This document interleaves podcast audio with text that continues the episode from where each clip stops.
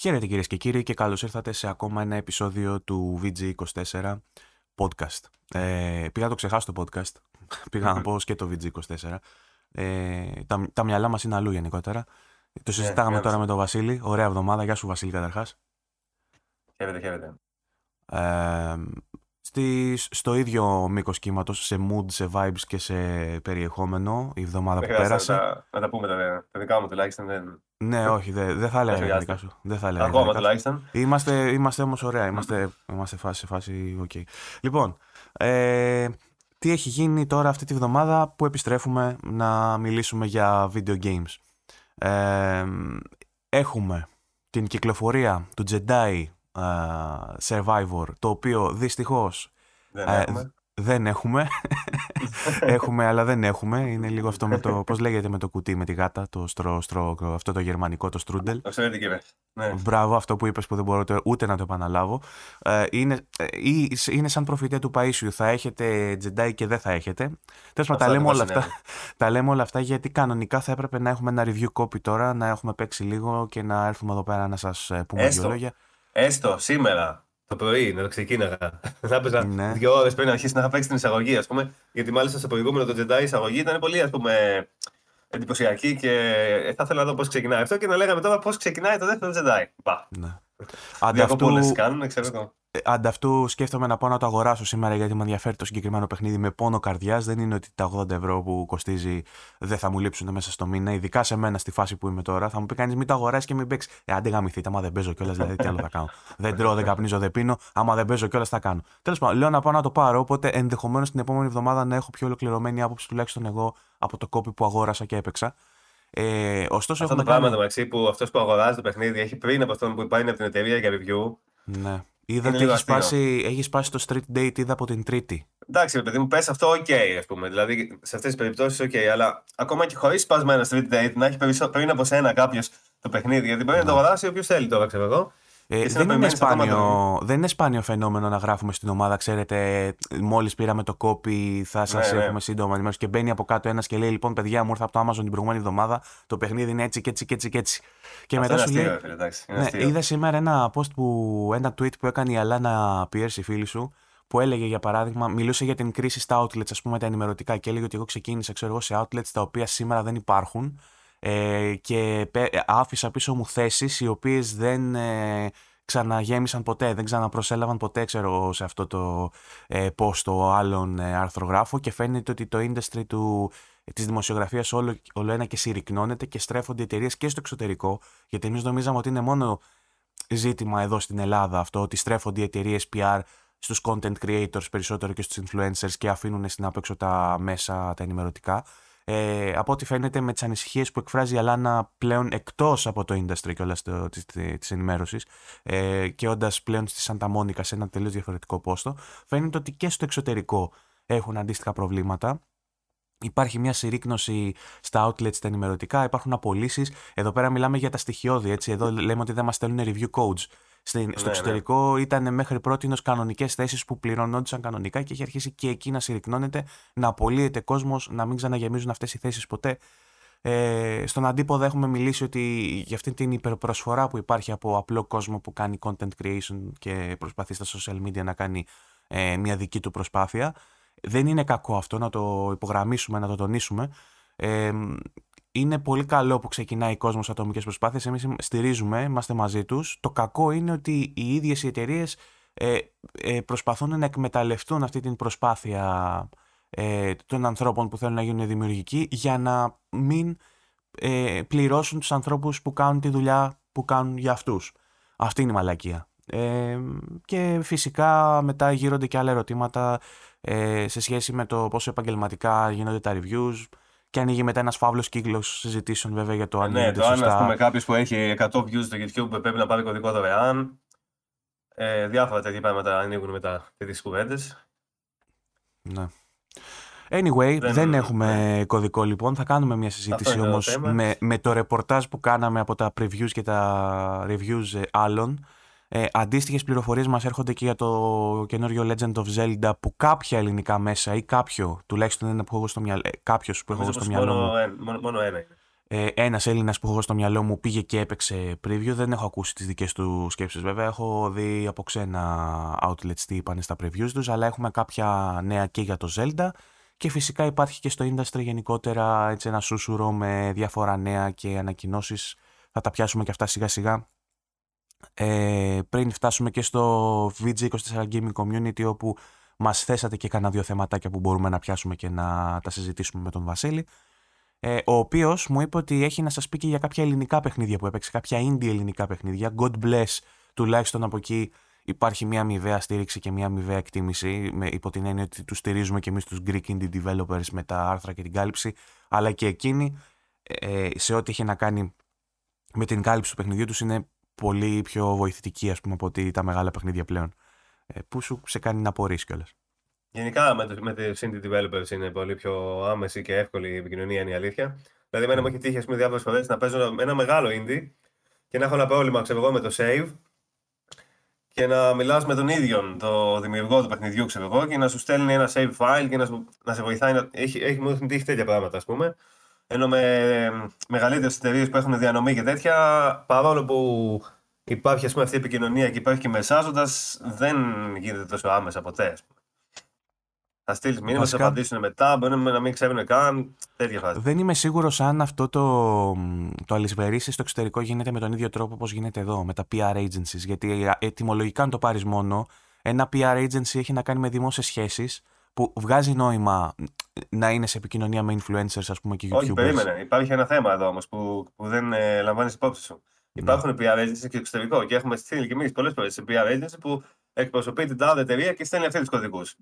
Αλλά είναι διαφορετική η αντιμετώπιση της PR agency του εξωτερικού με κάποιες ε, εταιρείε τη Ελλάδας. Επί της, ε, επί της αρχής όμως δεν θα έπρεπε ας πούμε, να υπάρχει ένα department στο studio, στο publisher studio του, ε, του κάθε παιχνιδιού που εκείνον ασχολείται με την κάλυψη από τους δημοσιογράφους.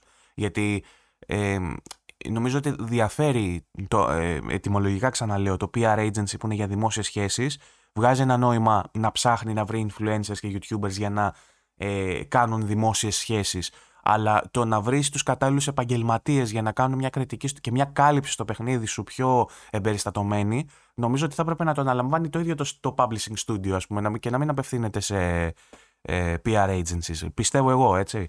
Τώρα, ε, από δεν ξέρω πέρα... αλήθεια πώς ακριβώς το, το δουλεύουν αυτό το κομμάτι. Ε... Ε, νομίζω ότι στο εξωτερικό γίνεται αυτό γιατί έχω και ε, παραδείγματα που μου έρχονται στο μυαλό που κάποιος δεν τα βρήκε με PR agency και έστειλε στο publisher studio ή στο ναι. developer ότι ξέρεις, έχω θέμα με τα PR agencies, δεν μου στέλνουν ναι, ναι κωδικό. Ναι, γίνεται, είναι... γίνεται, γίνεται. Και ναι. πολλές φορές η απάντηση είναι του στυλ, ναι, OK, okay, εγώ πάρε.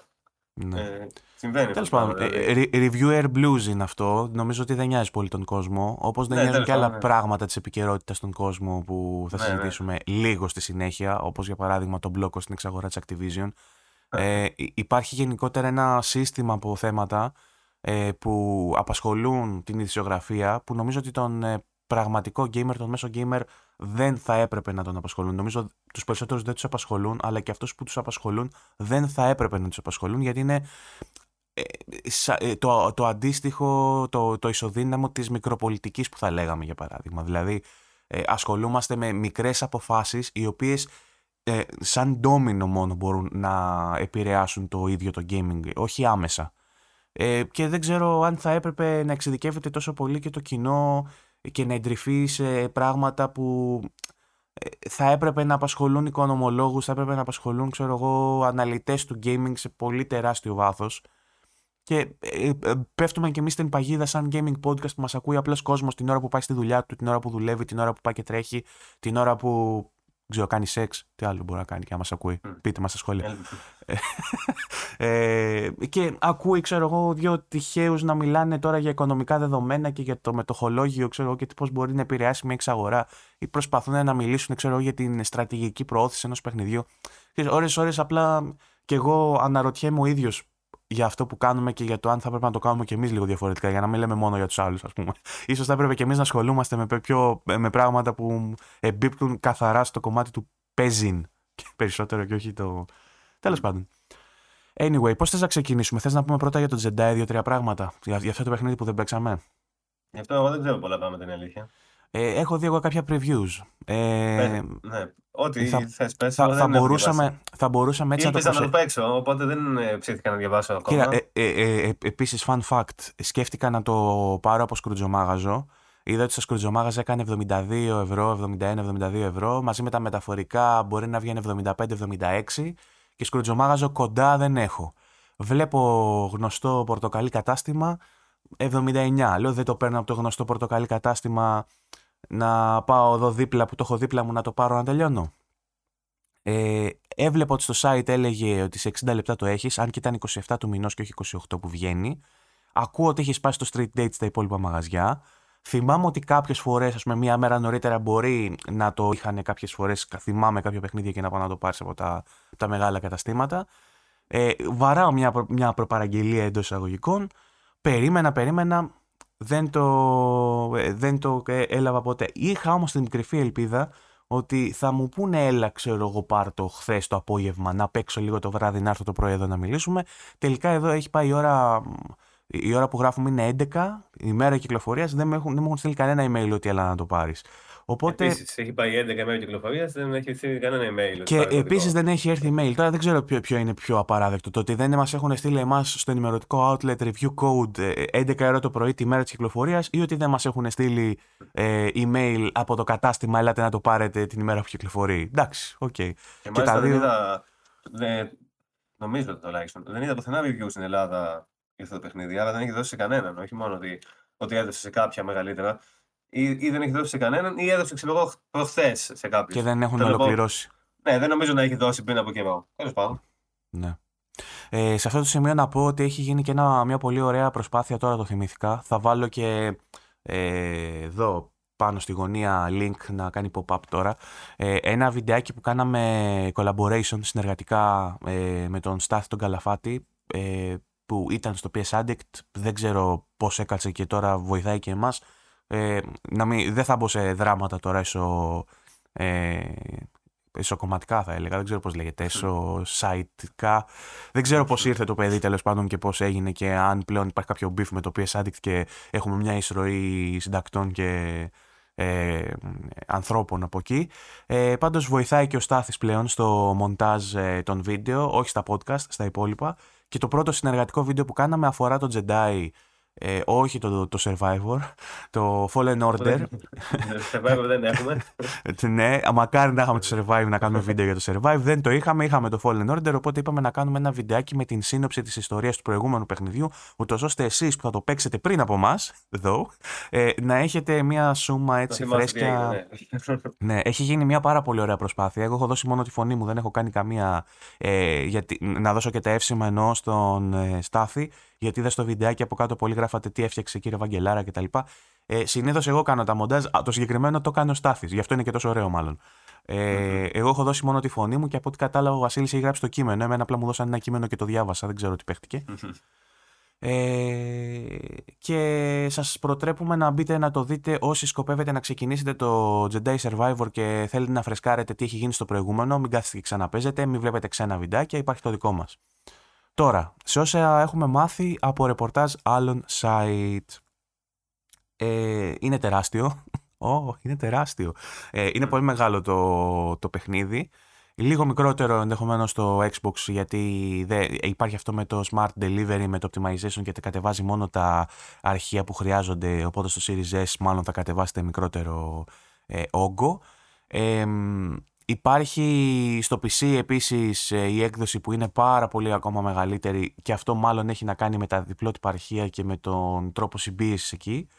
Ε, οπότε αδειάστε κονσόλες γενικότερα, χρειάζεται ε, έως και 150 γίγα είδα για να το κατεβάσετε, είναι ένα τεράστιο παιχνίδι.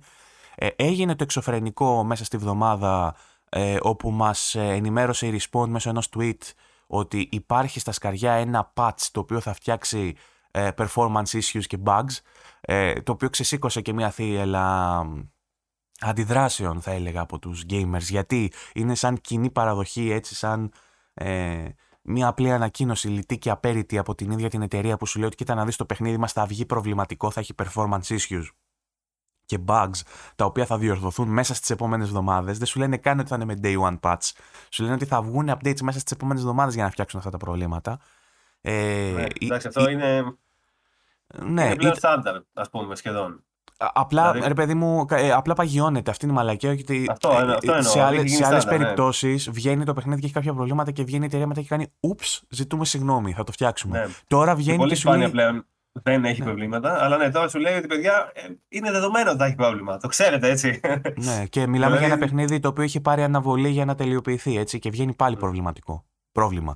Ε, βγαίνουν τα reviews, ναι, πολλά reviews μιλάνε για performance issues. Ε, Κυρίως είδα για το PlayStation 5. Μάλιστα είδα ένα βαθμό, βαθμό που είχε 6 για, και, και έκραζε το performance. Δηλαδή... Το, το είδα και εγώ. Έχω μπροστά Και εμένα μιλάμε για τέτοιο performance. Δεν διάβασα το review, θέλω να πω. Είδα το Metacritic και είδα εγώ 6 και είδα το σύνοψη να λέει για. Ναι. Να δίνει έμφαση στα performance. Στα ε, performance. Ε, επειδή, οπότε... επειδή δεν είχαμε να βάλουμε Κάνουμε αυτό το επικό που κάνει ο Παύλος ο Κρούστης. Καλά, καλά τους κάνει όμως. Καλά τους κάνει ο Καραφλοδέμονα. Όταν δεν έχουμε review στην ώρα τους, φτιάχνει ένα άρθρο στο vg24.gr και με τον τίτλο που βάζουμε συνήθως στα reviews, π.χ. Star Wars Jedi Survivor, Παύλα, τι λένε τα reviews; δεν έχουμε review, τι λένε τα άλλα reviews όμως, αφού δεν έχουμε εμείς; Και εκεί συγκεντρώνει βαθμούς από τα υπόλοιπα site. Ε, τα ξένα εννοούμε. Ε, βλέπω λοιπόν ότι τουλάχιστον. Τα ελληνικά στιγμή... και να θέλαμε στην προκειμένη περίπτωση και να θέλαμε τα ελληνικά. Ναι, δεν, θε, δεν μπορούν. Λοιπόν, βλέπω εδώ στο Metacritic ότι έχει μαζέψει μέχρι στιγμής 86 για το PS5 μέσα από 82 reviews, 86 για το Series X. Κάτσε να βάλω να τα δείχνω κιόλας. Το προηγούμενο το παιχνίδι του Μεξί είχε πολύ παρακάτω, έτσι. Κάτω από 8 ήταν. Στο Metacritic. Το πρώτο Jedi. Είχε παρακάτω, ε. Τι είπες, ότι, είχε... ότι είχε παρακάτω, είπες όταν κυκλοφόρησε. Γιατί θυμάμαι όταν είναι Silent Hit. Ε, το... Όχι, το πρώτο είχε κάτω από 8 βαθμολογία. Οκ. Okay. Παράξενο. Εγώ θυμάμαι, δω, εγώ ναι, θυμάμαι, 79, 79. θυμάμαι που συζητούσαμε ότι ήταν κρίμα εκείνη τη χρονιά γιατί δεν ήταν υποψήφιο για Game of the Year. Δεν το θυμάμαι ότι είχε πέσει τόσο χαμηλά, η αλήθεια είναι. Στο, ε, στο PlayStation είχε 79. Ήταν επίσης όμως είχε κυκλοφορήσει με προβλήματα το εκείνο. Ναι, το... ναι, ναι. Είχε πολλά θέματα. Είχε πολλά θέματα. Ναι. Δηλαδή λοιπόν. έχει 81 στα άλλα και 79 στο PlayStation. Ναι, καλά θυμάμαι. Ήταν κάτω από... είχε, είχε πιο χαμηλές βαθμολογίες. Εγώ, ας πούμε, αλήθεια δεν είχα τρελαθεί τόσο πολύ με το πρώτο. Ναι. Ε, εμένα μου άρεσε πάρα πολύ. Ήτανε εμένα λίγο... μου άρεσε. Ήταν, αλλά... ήτανε λίγο απλό σε κάποια πράγματα, αλλά. Δεν το βρήκα Game of the Year. Ένα οχταράκι, ας πούμε. Ήταν και μέτρια χρονιά. Ήταν και μέτρια χρονιά εκείνη. Και δεν δυσκολευτήκαμε έτσι κι αλλιώς να βρούμε οι υπόλοιποι, ξέρω εγώ, τι θα ψηφίσουμε. Ναι. Εμένα δεν, δεν μου πολύ άρεσαν διάφορα πράγματα σε πρώτο παιχνίδι. Πάντως, στο, στο συγκεκριμένο έχει 86 το PS5 από 82 reviews. 86 ε, στο Series X με 4 reviews, 82 στο PC με 13 reviews και στο Open Critic έχει 86. Δεν ξέρω πώς το, πώς το πετύχανε αυτό να είναι τόσο ίδιο, τόσο σταθερό. Ε, αλλά βλέπω εδώ ας πούμε από μεγάλα site που έχει επιλέξει ο Παύλος, δεν ξέρω αν είναι τα μεγάλα που θεωρεί ο Παύλος ή αν είναι τα πρώτα που βρήκε. Ε, VGC βλέπω έχει βάλει απόλυτο 10, PlayStation Universe, ε, PlayStation Universe 95, Game Informer 93, ε, Easy Allies 90, IGN 90, GameSpot 80, κλασικό GameSpot. Το GameSpot βάζει τίποτα άλλο εκτός από 8, δεν έχω δει. ε, και το εξάρι το έβαλε το We Got Discovered που θα, θυμάμαι, αρκε... θυμάμαι ένα συγκεκριμένο συντάκτη που πλέον δεν είναι μαζί μας αλλά και από άλλους έχω ακούσει ότι το We Got Discovered συνήθως το βάχουν στην μπουκα σε φάση ότι ό,τι πουν αυτοί το ανάποδο. αλλά ε, οι συγκεκριμένοι έχουν βάλει 6, είναι ο χαμηλότερος βαθμός ε, από τους χαμηλότερους βαθμούς που έχει mm. πάρει το Jedi. Εντάξει, εμένα μου φαίνεται λίγο υπερβολή χωρίς να το έχω παίξει. Δεν ξέρω. Ναι, δεν λέει ότι κάνει... Να σου διαβάσω και το quote που έχουν δώσει, το απόφθεγμα, ξέρεις, το, τη σούμα, που λέει ότι το παιχνίδι κάνει ε, τόσα πολλά σωστά στη συνέχεια της ιστορίας του Καλ Κέστης, παρέχοντας την καλύτερη μάχη με φωτόσπαθα σε παιχνίδι μέχρι σήμερα, μαζί με μερικά τεράστια περιβάλλοντα για εξερεύνηση. Δυστυχώς όμως κυκλοφορεί επίσης με μια πληθώρα τεχνικών ζητημάτων και προβλημάτων, ρυθμό καρέ που προσφέρουν τη χειρότερη εμπειρία για τους πρώτους χρήστες. Οι παίκτες αξίζουν κάτι καλύτερο. Εγώ θα έλεγα ότι αυτή, αυτή η βαθμολογία είναι βαθμολογία αντίδρασης. Δηλαδή ότι οι ίδιοι ξέρουν ότι αυτό το παιχνίδι δεν είναι για 6, αλλά επειδή θέλουν να, να αντιδράσουν σε αυτό που λέγαμε πριν, ότι οι εταιρείες κυκλοφορούν τα παιχνίδια σε άθλια κατάσταση και τα φτιάχνουν μετά, του λέει πάρε το εξαράκι να σου ρίξω και το Metacritic, ας πούμε, για να μάθεις. Σαν να λέμε σε εισαγωγικά. Εγώ αυτό καταλαβαίνω από αυτό. Ότι σου λέει, «Ε, παιδιά, κόφτε το αυτό το πράγμα. Όσο καλά και να είναι το παιχνίδι σου, άμα δεν το βγάζεις day one, τουλάχιστον σε αξιοπρεπή. Δεν είναι, αντιδε... δεν είναι, δεν είναι αντιδιοντολογικό όμως αυτό το πράγμα. Ε, ο καθένας έχει τους δικούς του ε, μάλλον κανόνες Θα το έκανες εσύ δηλαδή ότι ένα παιχνίδι που είναι απέναντι στα δικά σου τα πιστεύω για παράδειγμα. Που δεν είναι πιστεύω, νομίζω ότι είναι, γενικό, είναι μια κοινή αλήθεια αυτό. Ότι... Είναι λίγο παράξενο αυτό το θέμα πλέον νομίζω. Είναι λίγο παράξενο γιατί παίζεις ένα παιχνίδι okay, και είναι ας πούμε για, στα τεχνικά άθλιο όταν κυκλοφορεί. Και μετά από μια εβδομάδα βγαίνει ένα patch και είναι όχι τέλειο, αλλά είναι ok και έχεις βάλει εσύ βαθμό 6, ας πούμε. Και μπαίνει ο άλλος και βλέπει 6, ενώ είναι πλέον το παιχνίδι μια χαρά. Πρέπει να βάλεις ή να αλλάξεις το review ή να βάλεις disclaimer, ας πούμε, ή κάτι τέτοιο. Δηλαδή πλέον ε, θα μπορούσε πλέον θεωρητικά το review να μην, να μην βγαίνει μία φορά, να βγαίνει και να ανανεώνεται συνέχεια. Γιατί ή αυτό που κάνουν κάποιοι με το review in progress που βάζουν. Ναι, αλλάζουν τόσο πολύ κάποια παιχνίδια που όπως είναι πλέον η κατάσταση. Είναι λίγο δύσκολο να πεις ότι βαθμολογώ ένα παιχνίδι day one και λαμβάνω υπόψη τα τεχνικά, το τεχνικό κομμάτι. Γιατί σπάνια βλέπουμε πλέον ένα παιχνίδι που κυκλοφορεί και είναι OK. Ναι. Τελείως OK. Δηλαδή, λες ότι όπως βγήκε θα μπορούσε να μείνει έτσι μόνιμα και να είναι όλοι ικανοποιημένοι. Δεν είναι πολύ συχνό αυτό το φαινόμενο. Εγώ προσωπικά, όποτε βλέπω ένα παιχνίδι που δεν έχει ούτε bugs, ούτε προβλήματα στο performance, ούτε glitches, ούτε τίποτα, λέω κοίτα να δεις, ας πούμε. Ε, μου κάνει εντύπωση, ας πούμε.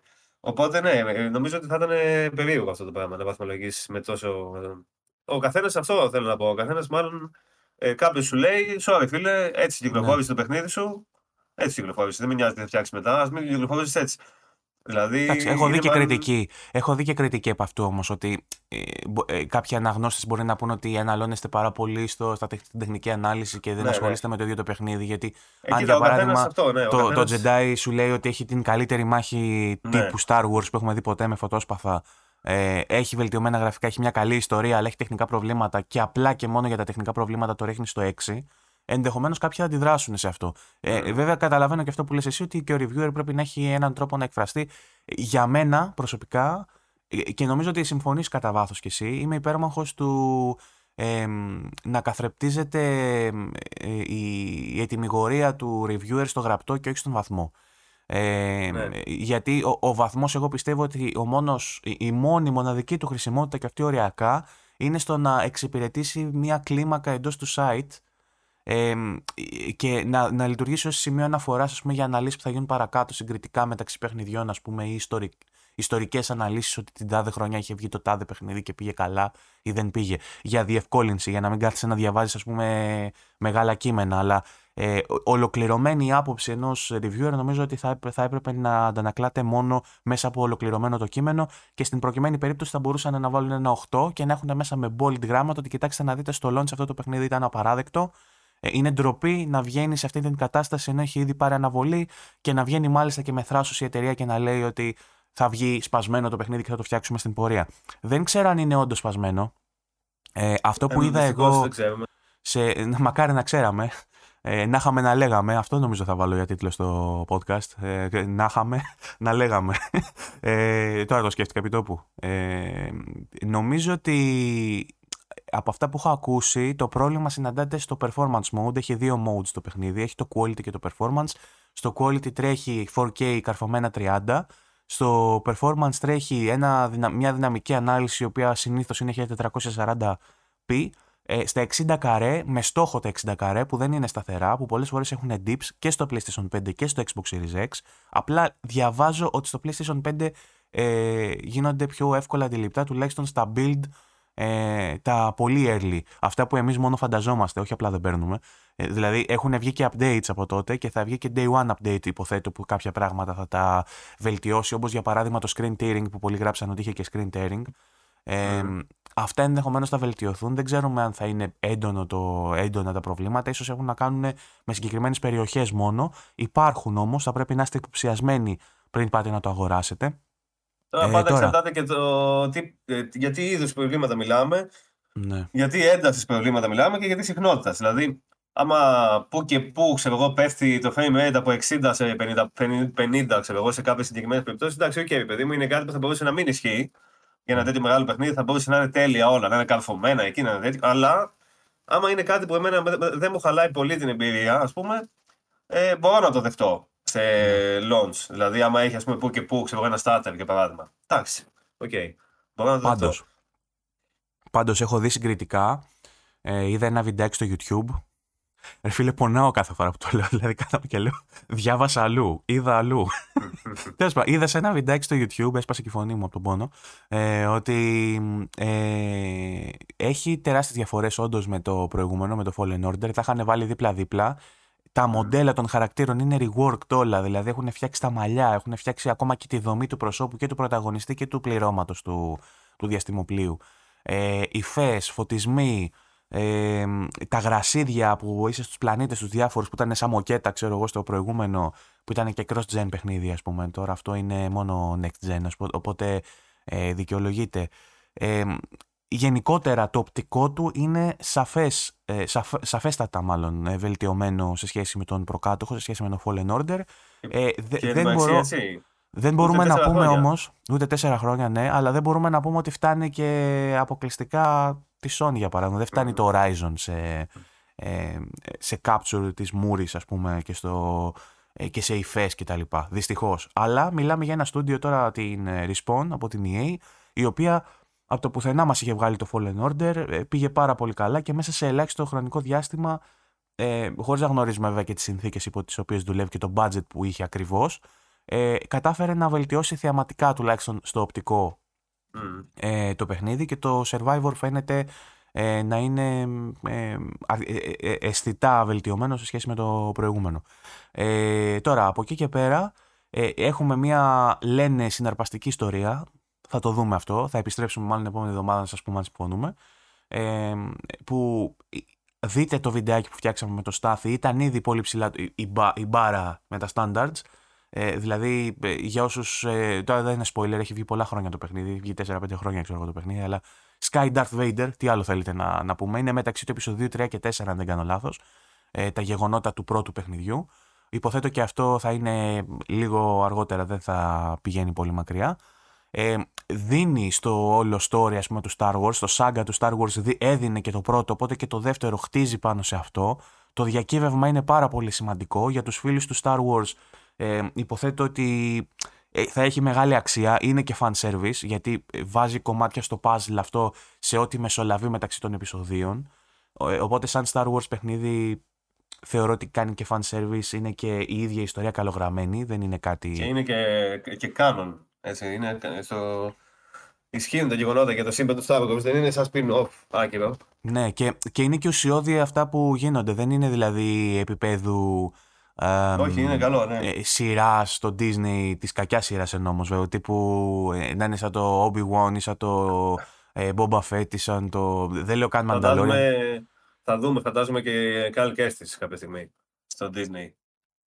Ναι, φαντάζομαι θα... βγάλαν και τουλάχιστον animated, τουλάχιστον animated, αν όχι live ναι. action, θα δούμε κάποια σειρά Ναι, χτυπάει κουδουνί. Κάτι άκουσα από σένα, χτυπάει κουδουνί. Όχι. Α, εντάξει, άκουσα από τη μεριά σου κάτι σαν. Ε, είναι μια μαλαγία απ' έξω, σαν τα λίκα, κάτι τέτοιο. Και παράγει ε, μισή ώρα. Έτσι, έτσι ακούγονται στην Ιαπωνία τα, τα στενοφόρα, έτσι όπως το άκουσα. Βέβαια, αυτό μπορεί να μην είναι ακριβώς όπως το Τέλος πάντων, σκέφτομαι και εγώ Ιαπωνίες τώρα. Ξέρεις ότι ο καθένας τη ψωλή στο χαβά. Ε, ναι. Για, το, για την ιστορία λέγαμε. Α, είδα ότι. Ε, πώς λέγεται ρε, ο Λουκ ε, Χάμιλ. Μαρκ Χάμιλ, πώς ναι, λέγεται; Ναι, ναι. Ε, ε, έφτιαξε και ένα ωραίο teaser ε, για την πρόθεση του παιχνιδιού η εταιρεία που είναι ο Χάμιλ μαζί με τον ε, ηθοποιό που παίζει τον Καλ και του μαθαίνει τα, τις δυνάμεις του, του Force και ε, κάτι πάει να του πει ο Κέστης και λέει μη μου λες εμένα για τη δύναμη του Force ξέρω εγώ, εγώ θα σου πω, όχι εγώ θα σου πω ε, και μετά έχει μια σκηνή ας πούμε που έχει το, το νέο gameplay mechanic του παιχνιδιού που σε, σε αφήνει να σπάσεις το saber στα δύο ας πούμε, τη λαβή στα δύο και να έχεις δύο sabers και γυρνάει ο Χάμιλ και του λέει: Εσένα σου δώσανε δύο Sabers. Εγώ ποτέ δεν είχα δύο Sabers. Και κάνει: Ναι, δεν είναι λέει πρακτικά δύο Sabers, απλά το σπάω στη μέση και κάτι τέτοιο. Και φεύγει απογοητευμένος ο Χάμιλ. Ωραίο, ωραίο τέτοιο, ωραία χρήση ας πούμε του ηθοποιού, ωραίο reference. και μιας και μιλάμε για το Saber που σπάει στα δύο, ε, οι σημαντικές αλλαγές ε, στο gameplay έχουν να κάνουν με την προσθήκη δύο ακόμα stances. Ε, δεν έχει μόνο το, το spear τύπου που είχες στο προηγούμενο και το μονό. Έχεις πλέον και διπλό saber και έχεις και ένα blaster τύπου Han Solo. Ε, από τον οποίο έχουν, έχουν πάρει μεγάλη έμπνευση γενικότερα και για την ντουλάπα ε, με τα ρούχα ενώ του Καλκέστης που είναι πλέον ντυμένος έτσι λίγο περισσότερο σαν ε, λαθροκυνηγός τύπου ε, ε, Han Solo με το διαστημόπλοιό του κτλ. Τον έχουν κάνει να φέρνει λίγο. Βέβαια, εσύ μπορείς να τον κάνεις ό,τι γουστάρεις, γιατί το άλλο σημείο ε, διαφορετικό είναι ότι μπορείς να κάνεις full customization και τον ε, πρωταγωνιστή. Μπορείς να του βάλεις διαφορετικά γένια, να του βάλεις διαφορετικά μαλλιά, μπορείς να τον κάνεις redneck. Οπότε είχε μόνο το πόντσο. Ε, μόνο ρούχα.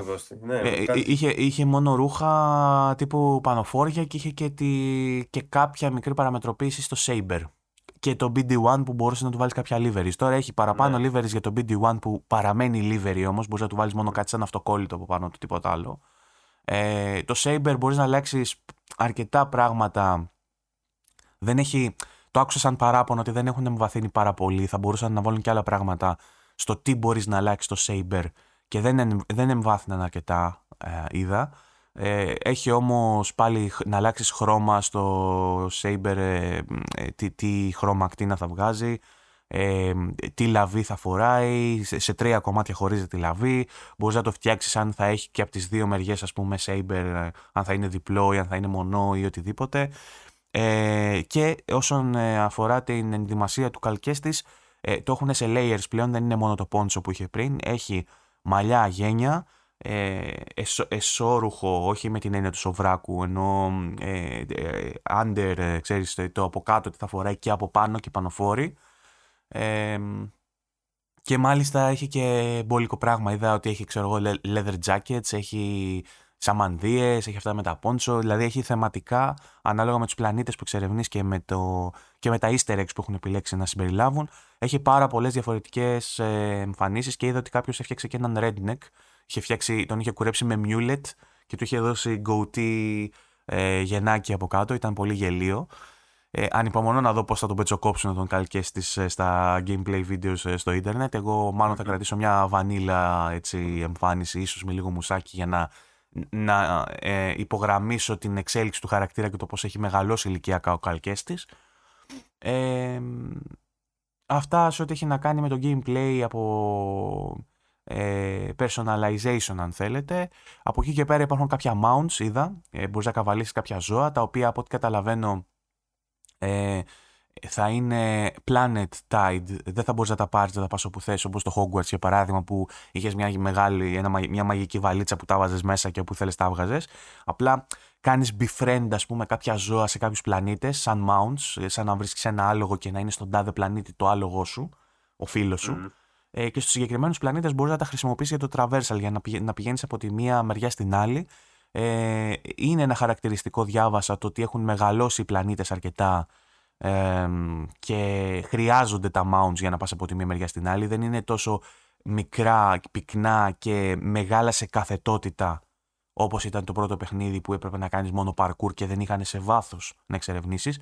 Ε, τώρα θα έχει και μεγάλες εκτάσεις οπότε ε, μπορούν να αξιοποιηθούν και τα mounts. Ε, υπάρχουν από ό,τι είδα και κάποια σαν ε, διαστημοπλιάκια. Δεν ξέρω τώρα αν αυτά θα χρησιμοποιούνται για fast travel ή αν θα είναι ε, για να πετάς κιόλας με αυτά.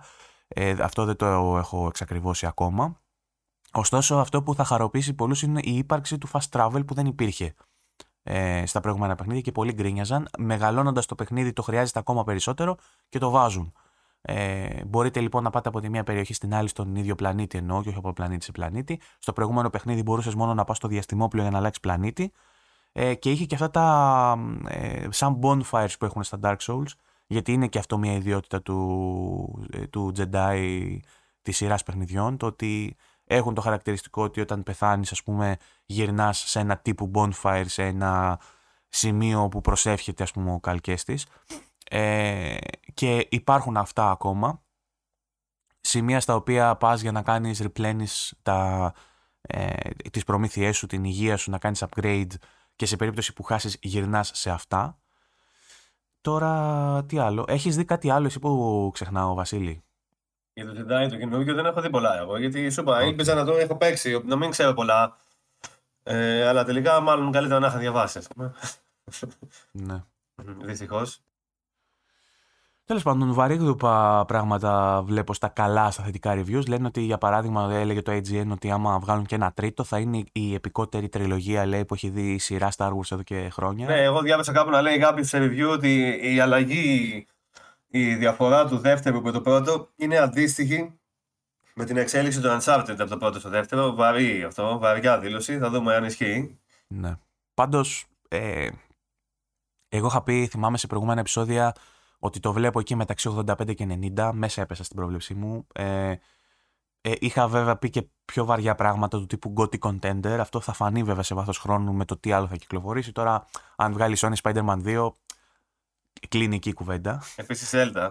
Ε, Επίσης Zelda. Θα πούμε αμέσως μετά για αυτό βέβαια. Και εκεί έχω τις ε, επιφυλάξεις μου. Εγώ προσωπικές επιφυλάξεις βέβαια, γιατί είμαι σίγουρος ότι τα site θα βάλουν θα βάλουν δεκάρια. Τι να σου πω τώρα, θα βγάζουν και από τις κάλτσες τους μέσα δεκάρια. Αλλά ε, εγώ έχω τις επιφυλάξεις μου και για το Zelda. Πάντως το ξέρεις ότι μέχρι στιγμής γκότι. Ναι. Αν δεν μετρήσουμε remaster, remake, το Resident Evil, ας πούμε. Ναι, άμα δεν, μετρήσουμε, άμα δεν μετρήσουμε κανένα τέτοιο, είναι το High Fi Rush σύμφωνα με τα Metacritic. Ναι, Γιατί από πάνω είναι. Ούτε μία. Από, από πάνω, αυτό είναι το δέκατο στη λίστα. Από πάνω είναι Dead Space, Persona 4 Golden, Moss Book 2 για PlayStation 5, Resident Evil 4, Resident Evil, Resident Evil 4, τρεις εκδόσεις δηλαδή. Tetris Effect Connected, Witcher 3 για Xbox Series X και Metroid Prime Remastered από πάνω. Μάλιστα. Άρα αυτή τη στιγμή το Gotti στο Metacritic είναι το Metroid Prime Remastered, να ξέρετε.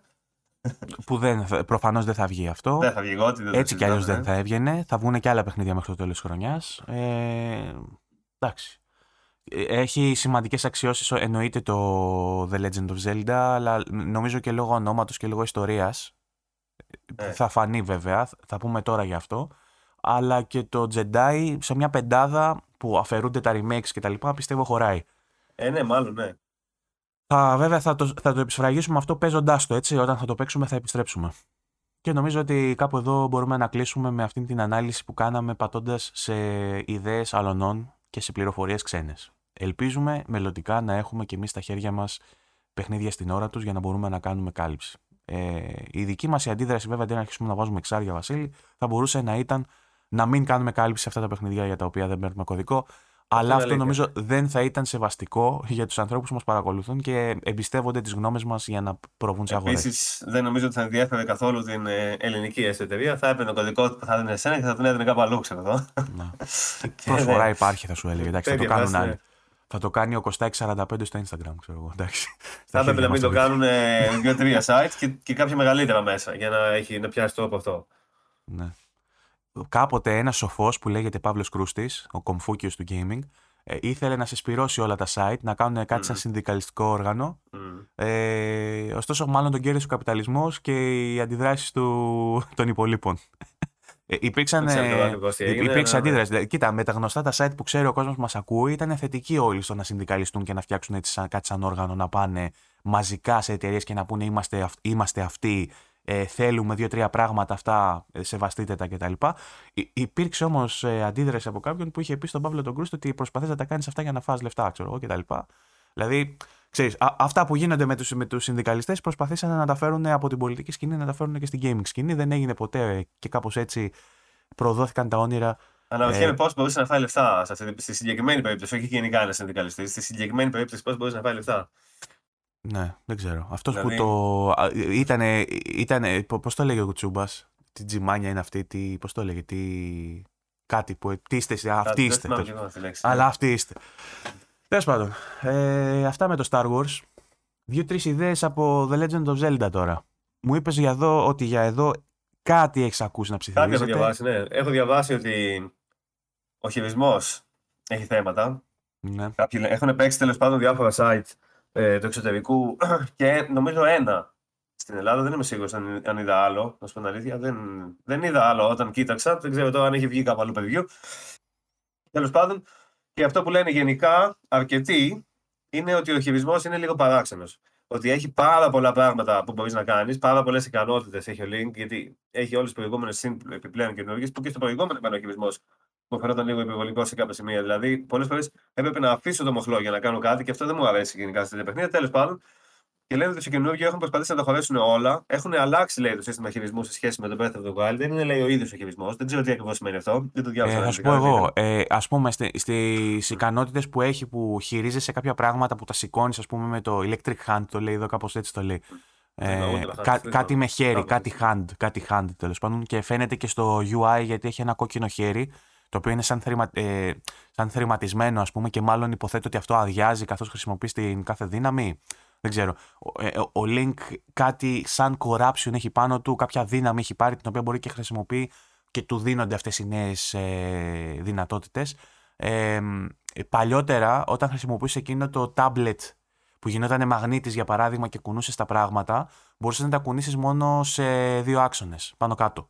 Τώρα έχει μπει και το rotation. Μπορείς να το γυρίσεις, να το περιστρέψεις. Ε, οπότε, δεν θυμάμαι αν είχε το παντό, αυτό δεν, δεν, είχε. δεν, είχε. δεν είχε rotation. Αυτό το, το okay. διάβασα και εγώ σε previews. Το βάλανε τώρα, αλλά λέει ότι κάποιες φορές ε, επειδή είναι. Ε, το rotation που μπορείς να κάνεις είναι επί των δύο αυτών αξώνων του χ και του ψ κάθετα και οριζόντια. Οπότε λέει αν το πιάσεις κάπως στραβά και σου στραβώσει δεν μπορείς να κάνεις στον διαγώνιο άξονα ας πούμε ε, ε, μικροδιορθώσεις, οπότε σε αναγκάζει το παιχνίδι σε κάποιες περιπτώσεις να αφήσεις το αντικείμενο να πέσει κάτω ή να το πετάξεις μακριά, ας πούμε, για να αντελαπάρει να έρθει στα ίσια. Να ευθυγραμμιστεί με το πάτωμα. Αυτό συμβαίνει σε πολλά παιχνίδια που έχουν τέτοιου είδους ε, manipulation αντικειμένων. Το έχω δει και σε άλλα παιχνίδια γενικά. Που πρέπει πούμε, να βάλεις ένα αντικείμενο να κάτσει όρθιο για να είναι σαν κολόνα και να βάλεις κάτι από πάνω. Έχω δει παιχνίδια που δεν γίνεται εύκολα να κάτσει όρθιο και πρέπει να κάνεις τέτοιου είδους ιδέες. Να το χτυπάς στον τοίχο, ας πούμε, για να πέσει και τέτοια. Μόλις, μόλις μου ήρθε το μήνυμα ότι ήρθε το Jedi. VG24 σε κέρδισα. Με τα λεφτά μου σε κέρδισα. Ναι, όντως σε κέρδισα. το πήρα πρώτος. Ντροπή δηλαδή, εντάξει. Ντροπή. Τέλος πάντων, οκ, ναι.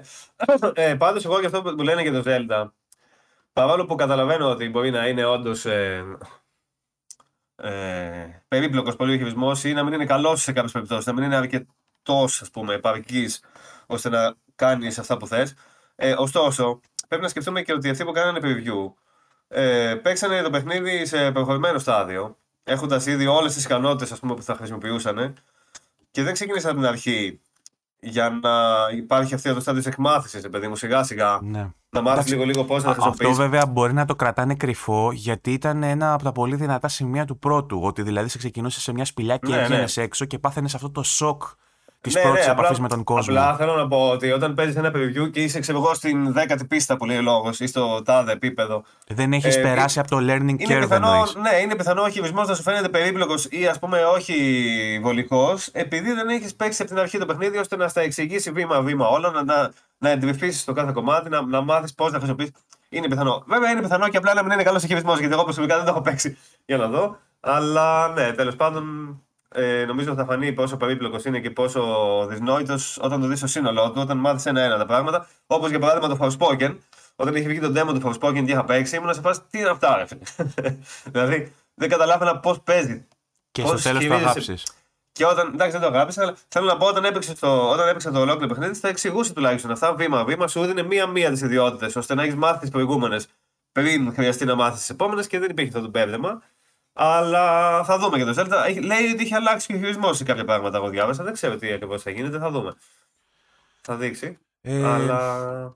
Λέει τέλος ε, πάντων, αυτό με το χέρι λέγεται Ultra Hand γιατί ψάχνω καθώς μιλάς. Ε, και λειτουργεί λέει σαν το Force του Star Wars. Μπορείς να, να το χρησιμοποιήσεις για να οθήσεις και να τραβήξεις προς τα σένα πράγματα και επίσης μπορείς να κάνεις και rotation. Αυτές είναι οι αλλαγές λοιπόν. Ενώ στο προηγούμενο με το tablet μπορούσες να χρησιμοποιήσεις κάτι σαν μαγνήτη για να σηκώσεις και να κατεβάσεις αριστερά-δεξιά μόνο αυτό σαν να χρησιμοποιήσει έναν μαγνήτη. Τώρα μπορείς να σπρώξεις ή να τραβήξεις προς τα εσένα πράγματα, σαν να χρησιμοποιήσει το force, ενώ μπορείς να κάνεις και rotate, να περιστρέψεις γύρω από τον άξονά τους ε, τα πράγματα.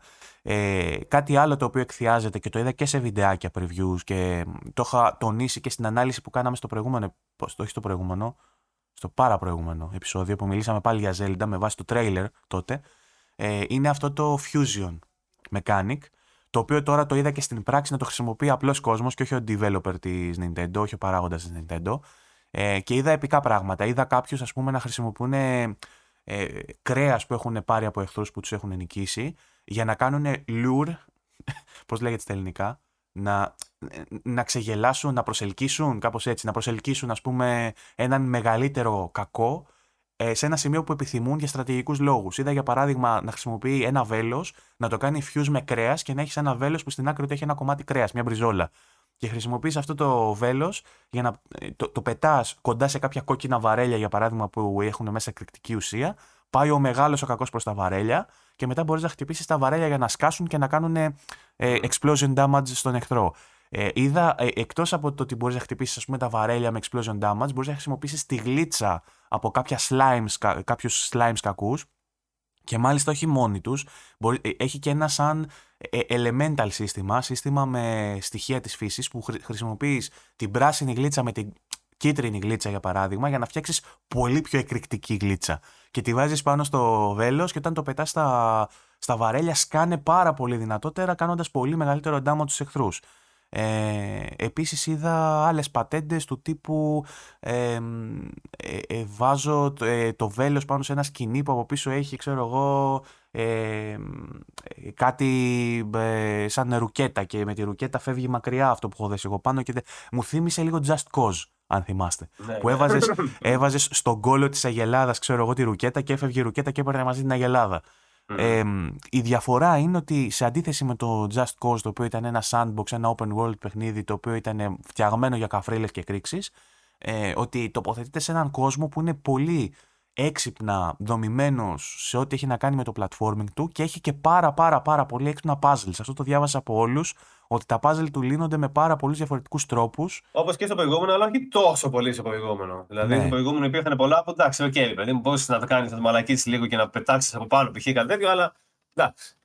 Ναι, στο πρώτο ε, ήταν λίγο πιο ε, fixed. το, το, η πληθώρα όπλων που υπάρχει στη φαρέτρα πλέον ε, δίνει πάρα, πολλούς, πάρα πολλές οδούς επιπλέον.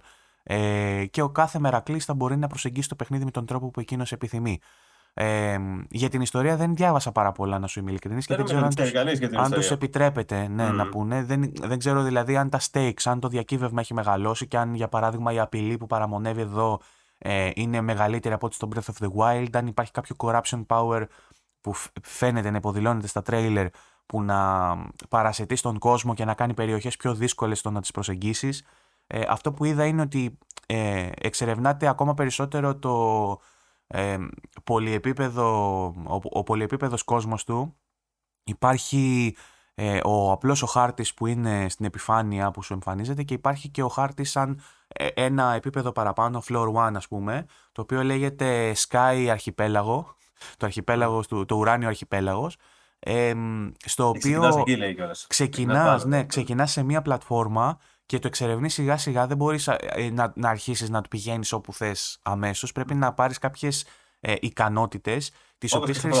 ναι, τις οποίες χρησιμοποιείς για παράδειγμα για να κουνήσεις υπτάμενες πλατφόρμες. Είδα, είδα σε βιντεάκι για παράδειγμα ότι σε μια πλατφόρμα πάνω σου δίνεται κάτι lootable και σου δίνεται και κάποιο point of interest, κάποιο σημείο ενδιαφέροντος, στο οποίο πρέπει εσύ να πας με κάποια ικανότητα και κάτι να κάνεις για να αλληλεπιδράσεις με την πλατφόρμα και να σου ανοίξει ο δρόμος για την επόμενη. Εγώ είδα για παράδειγμα ότι είχε δύο σημεία σε πολύ συγκεκριμένες θέσεις παράλληλα και στις άκρες μιας πλατφόρμας που έπρεπε να πας και να λουτάρεις από, το, από την ίδια την πλατφόρμα κάποιες ρουκέτες, να χρησιμοποιήσεις ένα συγκεκριμένο slime για να τις κολλήσεις πάνω στα δύο σημεία που προανέφερα πάνω στην πλατφόρμα και να τις χτυπήσεις με βέλος, ας πούμε με φωτιά, να πάρουν φωτιά οι ρουκέτες για να λειτουργήσει σαν διαστημόπλαιο όλο αυτό και να οθήσει την πλατφόρμα πιο μπροστά, να σε φέρει πιο κοντά στην επόμενη και να πηδήξεις με τον glider να πας στην επόμενη πλατφόρμα. Οπότε βλέπουμε ότι εισάγουν αυτό το, το, το στοιχείο puzzling και στο ε, traversal και στο platforming για να προχωρήσεις στο παιχνίδι και να πας στην επόμενη περιοχή.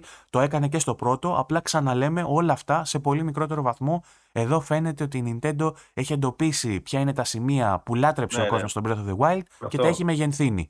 Υπό αυτήν την Γι' αυτό εγώ... μπορεί ο χειρισμός να είναι περίπλοκος επίσης. Ναι, Αυτά που λες στην συνόδα. Είναι τόσα πολλά τα πράγματα που μπορεί να κάνεις με τόσους διαφορετικούς τρόπους που ίσως το χειριστή με το Switch να μην μπορεί να ανταποκριθεί, ας πούμε. Δεν ξέρω, θα δούμε. Τι να πω, δεν ξέρω. Ε, Πάντως, εγώ πιστεύω ότι όσοι απόλαυσαν το Breath of the Wild στο κομμάτι του gameplay τουλάχιστον θα φύγουν ικανοποιημένοι. Εγώ ε, τουλάχιστον ναι. ε, που δεν μπορώ να πω ότι είμαι ο μεγαλύτερος φαν του Breath of the Wild. Δεν είμαι και αποστάτης σαν τον Παύλο τον Κρούστη που το θεωρεί υπερεκτιμημένο. Εγώ το θεωρώ κομβική σημασίας για την ιστορία του gaming το Breath of the Wild και το, το απόλαυσα πάρα πολύ χωρίς να είναι το αγαπημένο μου παιχνίδι. Βλέποντας gameplay πλάνα από το καινούριο Zelda, θεωρώ ότι υπάρχει μεγάλη βελτίωση και ότι θα το απολαύσω ακόμα περισσότερο από το Breath of the Wild. Πόσο μάλλον ο κόσμος που είναι φαν και το περιμένει. Ε, Τώρα, να πούμε και, και το άλλο που γράφουν ναι. στα preview, που λένε ότι ε, υπήρχαν κάποια προβλήματα τεχνικά, ότι είχε drops στο frame κάποια, σημαντικά. Κάποια stutters είδα εγώ, ότι όταν ναι, αλλάζεις... Και... Ναι, ναι, ναι. Όταν ναι, αλλάζεις ναι, από τη μία κάμερα στην άλλη, γιατί όταν για παράδειγμα ε, μπεις στο mode που κάνεις, χρησιμοποιείς το Ultra Hand, παγώνει, γίνεται σαν slow motion ας πούμε και αλλάζουν λίγο τα χρώματα. Όταν περνάς από τη μία φάση στην άλλη είδα κάποια μικρά stutters. Ωστόσο, στην κανονική ροή του παιχνιδιού είδα ότι δεν έχει performance issues. Πολλά site ε, Κάποιος έλεγε ότι όταν πας γρήγορα στον αέρα, ας πούμε, για παράδειγμα, μπορεί να δεις. Ε, να πάει σε slow motion για λίγο, ξέρω εγώ. Είναι πολύ έντονο pop-in, να πετάγονται παντού πράγματα παντού μπροστά σου. Αλλά λένε όλοι πάντως ότι παίξανε αναγκαστικά σε docked στο Switch. Mm. Δεν τους αφήσανε να το δουν φαβητά. Αυτό ναι. μπορεί να είναι ύποπτο. Γιατί το συγκεκριμένο... πάντα το dock παίζει καλύτερα. Το συγκεκριμένο, όχι πάντα. Να σου θυμίσω ότι το Breath, of the, το Breath of the Wild έπαιζε σε 1080. Όχι, νομίζω. λέω ότι έχει λιγότερα προβλήματα στο dock. Ε, νομίζω ότι το Breath of the Wild έπαιζε σε μεγαλύτερη ανάλυση στο dock, αρχικά όταν έχει κυκλοφορήσει, αλλά με περισσότερα προβλήματα, ενώ στο handheld έπαιζε στα 720p, αλλά σταθερό. Και πολλοί λέγανε παίξω σταθερό. Νομίζω ότι γενικά, έχω την εντύπωση εγώ, ότι γενικά τα περισσότερα παιχνίδια είναι καλύτερα στο dock συνολικά ναι. από ότι στο handheld και ίσως να το βάλανε για αυτό το λόγο τώρα, γιατί Εντάξει, θα μου πεις δεν έχει κάνει κυκλοφορήσει. Μπορεί να βγει ένα patch μέχρι την κυκλοφορία. Εγώ, οπότε ναι, δεν μπορούμε να κρίνουμε από αυτό το πράγμα. Πάντως το συγκεκριμένο νομίζω σε τηλεόραση θα το έπαιζα. Γιατί... Φαίνεται ότι θα είναι OK, μάλλον. Ε, λόγω, λόγω του χειρισμού που, που αναλύσαμε νωρίτερα. Ότι ναι. επειδή χρειάζεται. και κανονικά και με Pro Controller δεν ναι, έχω Pro Controller. Αν είχα Pro Controller θα έπαιζα με Pro Controller. Επειδή είναι τόσο πιο σύνθετο, νομίζω ότι χρειάζεται να πάρεις την απόστασή σου και να έχεις στο χέρι σου τα χειριστήρια. Ξέρεις, ενώ με το, όταν το έχω σε handheld mode, απλώνει πολύ τα χέρια μου. Είναι σαν να έχω δύο κουμπάκια πάνω σε ένα τεράστιο ναι, πλακάτ. Ναι, ναι, ναι, ισχύει. Πάντως φαίνεται ότι θα είναι OK, ας πούμε, και ίσως είναι το τελευταίο ε, μεγάλο παιχνίδι του Switch, ας πούμε. Το τελευταίο mm. μεγάλο και εντυπωσιακό παιχνίδι που θα δούμε στο Switch, ίσως. Εντυπωσιακό σε, να δούμε σε επίσης... συγκεκριμένα εισαγωγικά τέλος πάντων. Να δούμε επίσης αν θα κάνουμε κάλυψη, έτσι, γιατί η Nintendo τελευταία είναι λίγο. Ναι. Να δούμε αν θα το στείλει. Εγώ έχω κάνει τα κουμάντα μου με φίλο. Είπα θα πάρω το Jedi, θα πάρει το Zelda και θα κάνουμε τράμπα. Οπότε τα έχω κάνει τα κουμάντα μου, θα παίξω Zelda. Έχουμε αρχίσει, είμαστε, έχουμε αρχίσει να γινόμαστε κομμιούνα, πώς λέγεται. Έχουμε... Βοηθάμε ένα τον ναι. άλλον για να επιβιώσουμε οι gamers. λοιπόν, ε, Αυτά με το Zelda. Ε, να μην σταθούμε άλλο, λέω, γιατί είναι, ναι. βασιζόμαστε σε αυτά που λέμε σε previews άλλων και δεν θέλουμε να είμαστε και κάθετοι με κάποια πράγματα. Θέλουμε να περιμένουμε να τα δούμε οι ίδιοι και να μην πούμε από τώρα, ξέρω εγώ, καλύτερο, χειρότερο κτλ. Αυτά που φαίνονται όμως από τα βιντεάκια τα ξεκαθαρίσαμε, τα, τα είπαμε. Λοιπόν, ε, ας κλείσουμε με μύρλα, με λίγη μύρλα ακόμα, με θέματα που φέρνουν μύρλα. Ε, Μιλώντας έτσι πολύ λίγο, έκανα μια μικρή εισαγωγή. Θα σου αφήσω να κάνεις και εσύ σχόλιο, γιατί εγώ έκανα στην αρχή και θα σου συμπληρώσω αν δεν έχεις να πεις πολλά. Για το θέμα της Activision και τον μπλόκο που έγινε στην εξαγορά της από τη Microsoft μέσω της CMA, της Βρετανικής CMA. Καταρχά. Καταρχάς κόλλησες. Αλήθεια. Ναι, καταρχάς και κόλλησες και μετά ξεκόλλησες. Εντάξει, για Δεν έχει καμία σημασία που είναι στη Βρετανία, παιδί μου. Δηλαδή, είδα κάποιους να λένε μόνο στη Βρετανία. Όχι, δεν είναι έτσι. Γιατί άμα ήταν έτσι θα μπορούσε να μην υπάρχει αποκλειστικό. Δηλαδή δεν είναι δυνατόν αυτό το πράγμα. Όπως είναι να, να είναι αποκλειστικό το Xbox, το Xbox, ας πούμε, το Call of Duty στη Βρετανία για παράδειγμα και στην Ελλάδα όχι. Δεν γίνεται αυτό το πράγμα. Είναι καθολικά αυτά τα πράγματα. Πρέπει να συμφωνήσουν όλοι παντού. Πρέπει να κυκλοφορήσει ενιαία αυτό το πράγμα, ίδια. Δεν γίνεται ναι. δηλαδή να Προφανώς είναι. δεν υπάρχει ένας κεντρικός οργανισμός που να τα διαχειρίζεται. Ε, ναι, δηλαδή, πρέπει σε κάθε έτσι, ήπειρο... Ναι, δεν θα δεχτεί η, η Αγγλία για τη Microsoft, αλλά στην Αγγλία η Activision δεν θα είναι της Microsoft. Και θα κυκλοφορεί το Call of Duty PlayStation στην Αγγλία. Οπότε γιατί εγώ να μην αγοράσω από Γιατί, ναι, δεν, γιατί είναι, είναι, τα, είναι τα struggles των πολυεθνικών. Δεν μιλάμε για μια εταιρεία που δραστηριοποιείται σε Θα πρέπει να αλλάξουν πάρα πολλά πράγματα για να ισχύει αυτό το πράγμα. Πάρα πολλά πράγματα. Τώρα είναι το region ε, είναι ελεύθερο. Δεν μπορεί να, να κλειδωθεί κάπου, να πει ότι σε αυτή τη χώρα είναι αποκλειστικό. Δεν γίνεται αυτά τα πράγματα. Πρέπει να αλλάξουν στη βάση τους το πώς λειτουργούν οι κονσόλες και πώς κυκλοφορούν τα παιχνίδια για να αλλάξει κάτι τέτοιο. Οπότε αυτή τη στιγμή, για την ώρα, πούλο, με λίγα λόγια. Ε, στο deal της Microsoft, με λίγα λόγια. Εντάξει, Άλλος μπορούν να γίνουν ενστάσεις, έτσι. Θα κάνει, λέει, έφεση τέλος πάντων, θα το τέτοιο. OK, okay, θα το συνεχίσει. Δεν θα το πει ότι, OK, πούλο. Για την ώρα εννοώ. Αυτή τη στιγμή ε, είμαστε στο stand-by για να δούμε τι θα γίνει. Αλλά Πήρε το πρώτο πούλο, ας πούμε. Εντάξει, πολύς κόσμος δεν το περίμενε ότι θα γίνει Μου αυτό. αρέσει έτσι η, η πολύ σοβαρή, εμπεριστατωμένη και τεκμηριωμένη ε, ε, ε, πώς το λένε, ε, μέθοδος που χρησιμοποιείς ε, για να μιλήσεις για το συγκεκριμένο θέμα, αλλά... Ε, αυτό δεν έγινε. πούλο λοιπόν. Στην καθομιλουμένη, ας πούμε. Λεζάντα από κάτω, το μακελιό. Πούλο. ε, Πολλές ναι. δεν το περίμενε να γίνει αυτό πάντως. Πολλοί περιμένουν ότι θα περάσει το deal και τους ήρθε ως έκπληξη Ξέρεις τι νιώθω, Ξέρεις τι νιώθω και μου τη πάει. Ότι ε, είναι λες και ενώ δεν υφίσταται, θέλω να πιστεύω, θα ήταν τρελό αν υφίσταται. Ε, νιώθω ότι εκεί στη Microsoft, όταν ε, ξεκίνησε όλο αυτό το πράγμα με την Activision, ε, αν οι developers δεν κρατούσαν keyboard και κρατούσαν στυλό, και ήταν με το στυλό στο χέρι και γράφανε κώδικα, μπήκε μέσα ο Spencer ο Φίλιππα και του λέει: Λοιπόν, αφήστε κάτω τα στυλό και περιμένετε να δούμε τι θα γίνει με, την Activision. Αφήσαν όλοι κάτω το στυλό, ε, μπήκε σε μια χειμεριά νάρκη ε, η Microsoft. Γι' αυτό δεν βλέπουμε κυκλοφορίες, δεν βλέπουμε μεγάλες ανακοινώσεις. Υπάρχει μια νεκρική σιγή παντού και περιμένουν να δουν τι θα γίνει με το deal για να αποφασίσουν αν τελικά θα συνεχίσουν να δουλεύουν. Κάπως ναι. έτσι μου. Έχω αυτή την αίσθηση. Ναι, δεν ξέρω, που μάλλον, δηλαδή... δεν, μάλλον δεν συμβαίνει. 100% δεν συμβαίνει. Αλλά αυτή την αίσθηση δεν σου δίνεται και σένα τόσο ναι, καιρό με αυτό το πράγμα. Τόσο καιρό δεν πολύ ε, ακούμε Microsoft. Εκτός από τις περιπτώσεις που ακούμε για το τι γίνεται με αυτό το deal. Α πούμε, τι είπε η Microsoft στο τέτοιο, τι είπε για το ένα, τι είπε για το άλλο.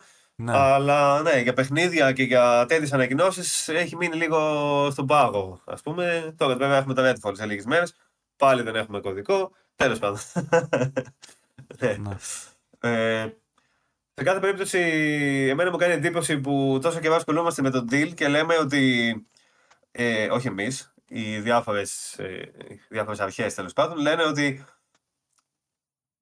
αυτό το deal μπορεί να επηρεάσει την αγορά της κονσόλας μπορεί να επηρεάσει τον ανταγωνισμό, το πώς αγοράζονται οι κονσόλες, το πώς δουλεύουν οι κονσόλες, το πώς παίζει ο κόσμος, το πώς έχει ευκαιρίες να παίξει, τέλος πάντων διάφορα τέτοια. Και τώρα ξαφνικά γίνεται μπλόκο για το cloud gaming. Ναι, Όχι για τις κονσόλες. Ισχύει και αυτό, το είχα ξεχάσει για λίγο. Ο, ο λόγος είναι ηλίθιο. Δηλαδή. Είναι ηλίθιο ναι. ο λόγος. Σου λέει δηλαδή ότι λοιπόν, αυτό μπορεί να επηρεάσει αρνητικά την αγορά της κονσόλας. Μπορεί ο κόσμος να μην έχει τι να παίξει, πώς να παίξει, τι να παίξει, τι να κάνει. Ωραία. Το ξεπεράσαμε αυτό. Τα βρήκαμε εκεί. Πάμε τώρα. Αυτό που να επηρεάσει κανονικά το cloud gaming, το οποίο είναι το μέλλον του gaming και μπλα μπλα μπλα. Άρα δεν γίνεται. Πολύ περίεργο μου φάνηκε αυτό. Δεν το περίμενα να, ότι θα ασχοληθούν με αυτό. Ότι, ότι τελικά θα πάρει άκυρο για το cloud gaming. Ναι. Δεν το περίμενα. Ε, εντάξει, βέβαια, εμείς εδώ πέρα στην Ελλάδα ξέρω εγώ, οριακά ξέρουμε τι είναι cloud gaming, οπότε ίσως γι' αυτό μας φαίνεται και τόσο παράξενο. Ναι, ναι. μεταξύ, ξέρεις, αυτό το, το βάζεις δίπλα-δίπλα με, την, ε, ε, με τη δίκη εντός εισαγωγικών, δεν ξέρω πώς λέγεται τώρα, με την ακρόαση που έγινε για το TikTok στην Αμερική. Το, το έχει δει αυτό, τι, τι ρωτάγανε. Που λέγανε, ε, το, το, ναι. παιδί μου λέει μπορεί ναι. μέσα στο TikTok να βρει, ξέρω εγώ, γυμνές. Και λέει, το απαντάει ο CEO ότι στο TikTok μπορεί να βρει οτιδήποτε μπορεί να ανεβάσει ο άλλος ε, αν περάσει από τον αλγόριθμο. Άρα λέει εκεί μέσα, ναι. Μετά του λέει, ε, ε, το TikTok έχει πρόσβαση λέει στο δίκτυό μου. Λέει, το TikTok χρησιμοποιεί όλες οι εφαρμογές, όπως όλες οι εφαρμογές λέει το ίντερνετ. Άρα λέει ο Σένατορ έχει πρόσβαση στο δίκτυό μου. Λέει ναι. Εντάξει, ευχαριστώ. Ναι, αλλά του λέει, Όχι, εντάξει, ευχαριστώ. Δηλαδή, είναι σαν να προσπαθείς να εκμεύσεις, ρε παιδί μου, απαντήσεις σε ερωτήματα τα οποία είναι άσχετα. Τώρα το cloud gaming πώς κολλάει, για παράδειγμα. Βλέπω εδώ πέρα ένα. Ε, Τέλος πάντων, βλέπω την απάντηση της Microsoft να στη διαβάσω όπως την έχει γράψει ο Gist στο VG24. Ε, η Microsoft απάντησε ότι παραμένουμε πλήρως προσιλωμένοι σε αυτή την εξαγορά και θα ασκήσουμε έφεση. Η απόφαση της CMA απορρίπτει μια ρεαλιστική πορεία για την αντιμετώπιση των προβληματισμών σχετικά με τον ανταγωνισμό και αποθαρρύνει την τεχνολογική καινοτομία και τις επενδύσεις στο Ηνωμένο Βασίλειο. Έχουμε ήδη υπογράψει συμβόλαια για να καταστήσουμε ε, τα δημοφιλή παιχνίδια της Activision Blizzard διαθέσιμα σε 150 εκατομμύρια περισσότερες συσκευές και παραμένουμε προσιλωμένοι στην ενίσχυση αυτών των συμφωνιών μέσω ρυθμιστικών διορθωτικών μέτρων. Είμαστε ιδιαίτερα απογοητευμένοι που μετά από μακρές διαβουλεύσεις η απόφαση αυτή φαίνεται να αντικατοπτρίζει μια σφαλμένη κατανόηση αυτής της εξαγοράς ε, και του τρόπου με τον οποίο λειτουργεί στην πραγματικότητα σχετική τεχνολογία cloud. Ε, ε, το σκεπτικό όμως πίσω από, το, από την CMA και το, cloud, και το cloud gaming και πώς επηρεάζεται από αυτήν την εξαγορά, το έχεις καταλάβει, γιατί εγώ δεν το έχω καταλάβει. Γιατί το... Ε, ακούγεσαι λίγο σαν κακός από το Power Ranger, έχεις κολλήσει. Ελπίζω να ξεκολλήσει σύντομα και να μην χρειαστεί να κόψουμε. Πριν ε, σε κόψει, ε, σε ρώτησα αν καταλαβαίνεις εσύ γιατί επηρεάζεται το cloud gaming, ρε παιδί μου. Αν καταλαβαίνεις το σκεπτικό της CMA, όχι την απάντηση της Microsoft. Νομίζω ότι λέει περίπου τα ίδια που έλεγε για τις κονσόλες. Ότι το cloud gaming, ας πούμε, είναι σε, σε τεράστια ξέρω εγώ, ε, άνοδο ας πούμε, τώρα και είναι το μέλλον τέλος πάντων του gaming, bla bla. Ε, ότι δίνει τη δυνατότητα το cloud στον κόσμο να παίξει χωρίς να αγοράσει παιχνίδια. Δηλαδή, χωρίς να Εγώ αυτό που κατάλαβα είναι ότι λέει ότι ε, με την εξαγορά αυτή ε, αποκτά τεράστια δύναμη η Microsoft ναι, ναι, ναι, και, αυτό, και, ότι, σχεδόν, ότι είναι... και σχεδόν μονοπολεί το Λέει, cloud δηλαδή, gaming ναι, γιατί ήδη, όταν θα ότι λανσαριστεί, όταν θα λανσαριστεί, λανσαριστεί το cloud gaming θα πάνε όλοι στο, στη λύση cloud gaming της Microsoft Ναι. γιατί θα έχει Call of Duty να παίζεις. Εκεί. Και λέει ότι ήδη η Microsoft έχει παγκοσμίως ένα πολύ μεγάλο ποσοστό, ε, είναι δικές της τέλος πάντων οι υπηρεσίες του cloud. Και ότι τώρα ξαφνικά θα βρεθείς σε τεράστια, ε, σε πολύ ισχυρή θέση όσον αφορά το cloud gaming, ότι τέλος πάντων θα, αυτό θα επηρεάσει την ανάπτυξη του κλάδου και του cloud gaming ε, μακροπρόθεσμα και τέτοια. Οπότε δεν. Ε, οπότε πουλώ με λίγα λόγια. Ναι. Ναι, ε, εμένα μου φαίνεται όλο παράξενο το θέμα. Δηλαδή, μου φαίνεται παράξενο καταρχάς το πώς η Microsoft είπε π.χ. ότι ε, έτσι είστε. Οκ. Δίνω στη, στη Nintendo τη δυνατότητα να βγάζει Call of Duty. Ναι, OK. Okay. Χαίρομαι πολύ, είμαι φίλε. Δεν θα βγάλει Call of Duty η Nintendo. Περίμενα να βγάλει Κοίτα, Nintendo στο Switch αυτό Call που of Duty. καταλαβαίνω εγώ, το μόνο που μπορώ να σκεφτώ είναι ότι σου λέει θα βγάλετε ε, Call of Duty σε cloud να παίζει στην υπηρεσία της Microsoft και εμείς εδώ οι Βρετανοί που έχουμε την Amazon για παράδειγμα και ο Bezos είναι φιλαράκι μας θα βγάλει streaming η υπηρεσία του Amazon και δεν θα τρέχει εκεί το Call of Duty γιατί με αυτόν δεν έχετε ακόμα συμφωνία. Λέω εγώ τώρα, σαν, την, πώς, λέ- σαν τη θίτσα από το Κωνσταντίνο και Ελένης. Εγώ δεν, δεν είμαι κακός άνθρωπος, εγώ απλά λέω ότι θα έλεγε ένας κακός, ένας κακοπροαίρετος. Ε, ε, ο- ότι έρχεται ο Bezos που έχει το, το Amazon και τους λέει θα μου βγάλουν εδώ πέρα το cloud και θα γίνει υπερδύναμη το cloud στη Βρετανία και το Amazon θα πατώσει. Λέω εγώ τώρα. Εντάξει, υποθέσεις. Εγώ δεν το έχω καταλάβει, ρε φίλε. Δηλαδή, πλήρως δεν το έχω καταλάβει και αυτός είναι και ο λόγος που το προλόγησε έτσι το θέμα. Ότι μπαίνουμε σε τόσο μικροοικονομικά θέματα αυτή τη στιγμή που δεν, δεν θα έπρεπε να αφορούν την επικαιρότητα αμυγός. Δηλαδή, καταλαβαίνω ότι ε, σαν εξελίξεις ντόμινο, ας πούμε, το, ε, η, η, η παντοδυναμία της Microsoft θα μπορούσε είτε να επέλθει είτε να μην ε, υπάρξει ποτέ γιατί γιγαντώθηκε εξαιτίας αυτής της εξαγοράς. Αλλά είναι ένα σενάριο μόνο. Δεν είναι μια εξαγορά του τύπου ότι από εδώ και πέρα ε, κεντρική διαχείριση στο 50% του revenue που βγαίνει από το gaming θα το χειρίζεται η Microsoft. Είναι ότι απλά προσπαθεί να πάρει ένα στούντιο το οποίο ναι είναι μεγάλο, έχει πολλά franchise υπό την αιγίδα της ε, είναι σημαντική αυτή η εξαγορά, αλλά δεν είναι τόσο σημαντικό αυτό το θέμα, ρε φίλε, που να μας απασχολεί τόσο. Δηλαδή, η Microsoft, άμα εξαγοράσει την Blizzard και την Activision του χρόνου, θα βγάζει παιχνιδάρες. Θα είναι πρώτη σε Κοίτα, το Game Pass σε πωλήσεις. Ε, το θέμα είναι ότι. Ε, Οκ, ας πούμε είναι μεγάλη η εξέλιξη, ναι, προφανώς. Αλλάζουν πάρα πολλά πράγματα, κλασικά παιχνίδια, τέτοια, αλλά κάποιος που δεν πολύ ασχολείται με το θέμα σε βάθος μπορεί απλώς να πει ότι για την ώρα δεν έγινε. Περιμένουμε να γίνει, να δούμε τι θα γίνει. Εγώ θέλω να δω, δηλαδή, αν γίνει αυτή η εξαγορά. Αν δεν γίνει, οκ. Αν γίνει αυτή η εξαγορά, τι ακριβώς θα κάνει η Microsoft. Δηλαδή, ήδη έχει αγοράσει η Microsoft 50 studio, 50 τεχνολογίες, 50 εκείνο, 50 άλλο, μας έχει πει τόσα πράγματα, αλλά δεν βλέπουμε ε, το αποτέλεσμα αυτών εμείς. Δηλαδή, έχω αγοράσει εκείνο, έχω αγοράσει το άλλο, θα βγάλω παιχνίδι από εδώ, θα κάνω εκείνο, θα κάνω το άλλο. Πού είναι αυτά τα πράγματα; Άρα, μένει να, να ακριβώς. αγοράσεις την Activision και απλώς για να κλειδώσεις ξέρω εγώ, το Call of Duty. Ναι, είχαμε πει και σε προηγούμενο επεισόδιο ότι μετοχικά μπορεί να βγάζει νόημα αυτό. Δηλαδή, για το χρηματιστήριο του gaming μπορεί να βγάζει νόημα. Για λεφτά. Έχει νόημα για λεφτά. Το Εγώ θέμα θέλω είναι να ότι δω τι θα η, κάνει, τι θα Microsoft, η Microsoft δεν, και νωρίτερα, και όταν ξεκίνησε την καμπάνια του Spencer που έφυγε ο άλλος ο Μαλάκας, πώς λεγόταν, ρε, ο, που θέλει να το Ναι, κάνει αυτός, δεν τηλεόραση. ξέρω το όνομα του. Ναι. Ο, που, που είχε τα mobile games, τον ξεχνάω, ναι, το μαλάκα. Εγώ δεν Τέλος πάντων, αυτό, αυτός με το καρεδάκι που ήθελε να κάνει, τα, να, το, να κάνει το Xbox One ε, Netflix. Τέλος πάντων, ε, από τότε που ανέλαβε ο Spencer και Μαντέλα, ξέρω στην ηγεσία κτλ., έχουν ρίξει άπειρα λεφτά στο Xbox. Δηλαδή, ε, δε, νομίζω ότι δεν είναι θέμα της Microsoft το αν θα είναι μετοχικά ισχυρότερη ας πούμε, και οικονομικά ισχυρότερη μέσω ενός deal που θα της εξασφαλίσει ας πούμε, ε, καλύτερη παρουσία στα boards ας πούμε και ε, θα, θα εξασφαλίσει και μεγαλύτερα έσοδα οπότε να μπορεί να δικαιολογήσει και μεγαλύτερες επενδύσεις όλα αυτά παίζουν μέσα αλλά είχε ήδη ε, τεράστια ποσά να επενδύσει η Microsoft όταν ξεκίνησε ο Spencer και αυτά τα λεφτά πήγαν στο βρόντο δεν έχει βγει τίποτα πραγματικά καλό και να, που να μέτρησε όλα αυτά τα χρόνια. Μέχρι τώρα δεν έχουμε δει τίποτα. Και εγώ, αυτό δηλαδή, ο άλλος ε, δεν μπορεί να μην φοβάται ότι θα βρεθεί η Microsoft, η Activision. Θα περάσουν, ξέρω εγώ, πέντε χρόνια και τότε θα δει το πρώτο παιχνίδι ας πούμε, της Activision ότι θα μπλοκά. Γιατί δεν ξέρουμε καν τι γίνεται με τα παιχνίδια της Microsoft. Σου λέει, ας πούμε, Fable, το άλλο της Rare, το Everwild, ε, το Hellblade 2 πλέον. Είναι τόσα χρόνια που λέει υπάρχουν αυτά. υπάρχουν αυτά τα παιχνίδια, θα βγουν, ακόμα επιμένουν ότι το Fable θα βγει, ας πούμε. Ναι. Αλλά τι με το πρόβλημα. Ότι όταν ανακοινώνονται, φαίνονται εντυπωσιακά, φαίνονται ωραία, ναι, μια χαρά.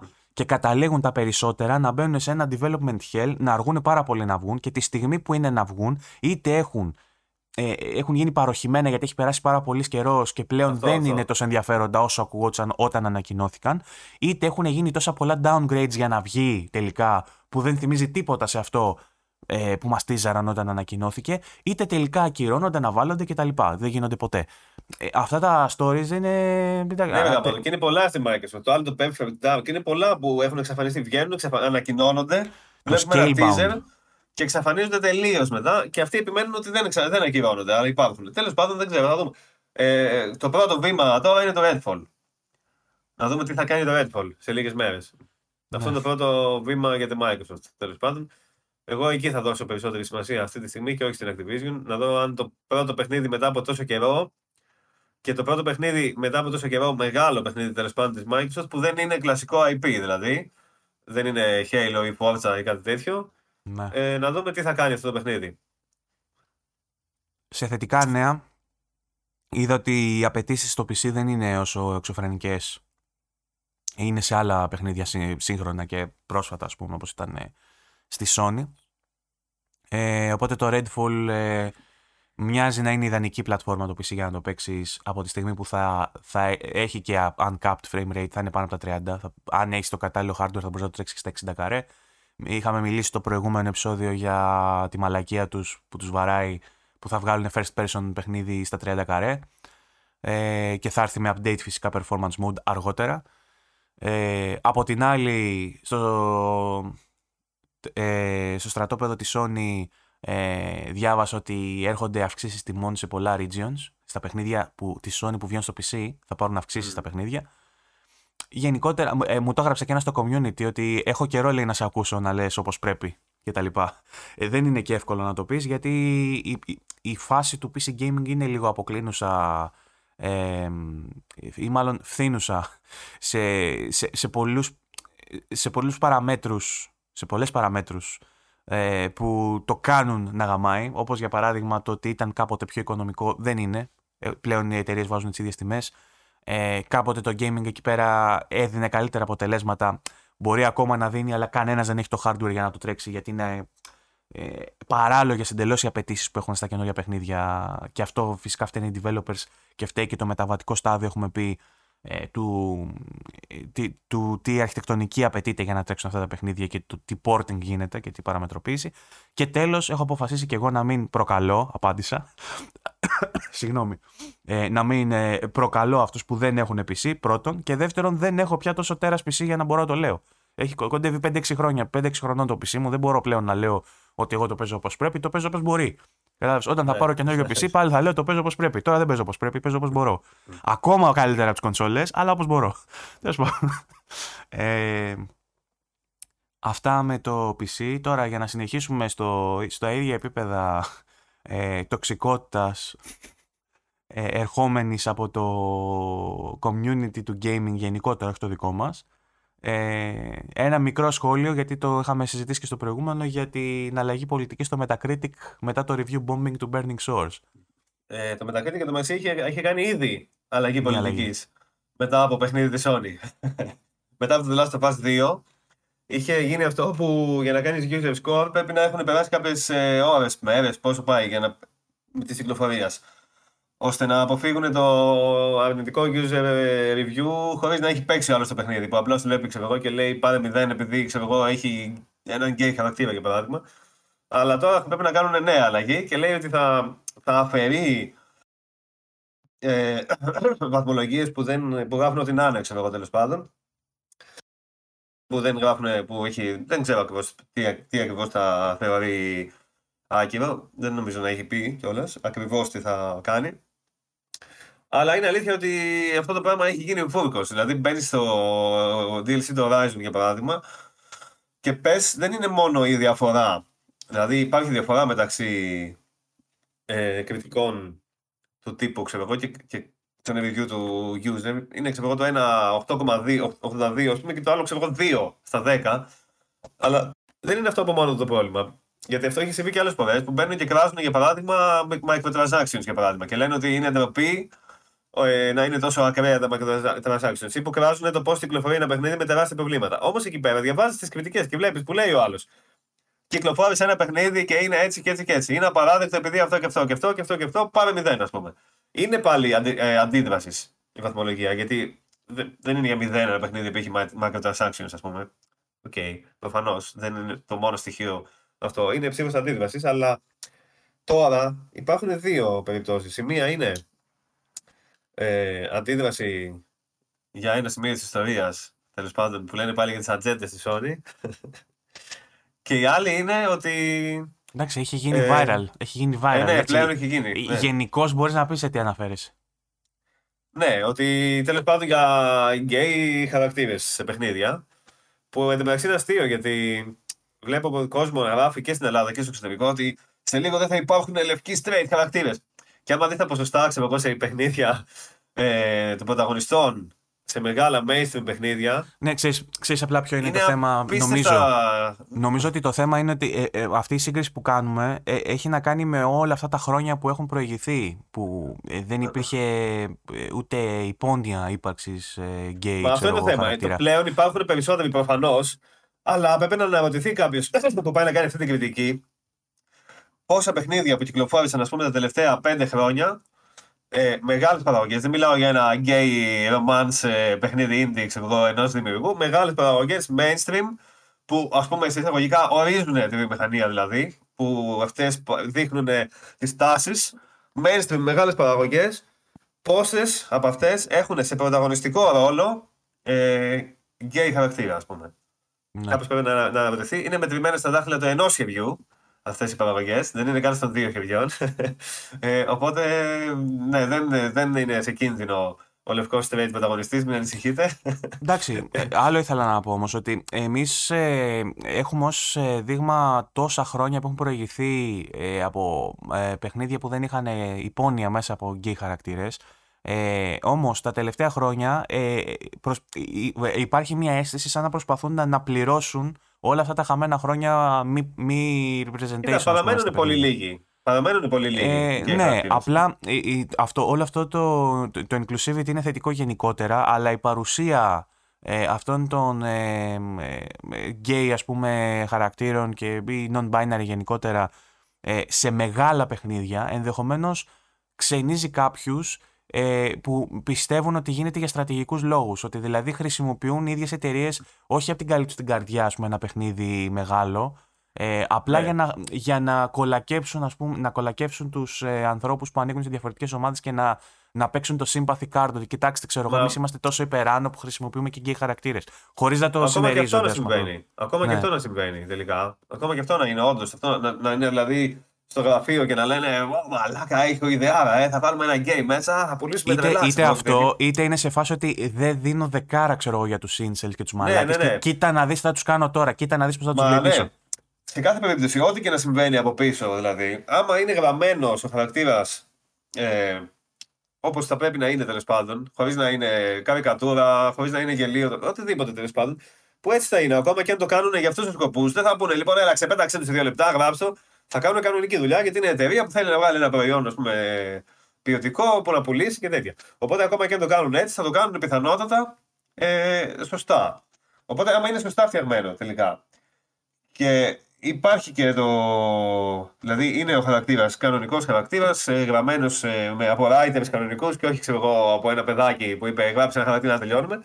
I like dicks ναι, τέτοιο στυλ.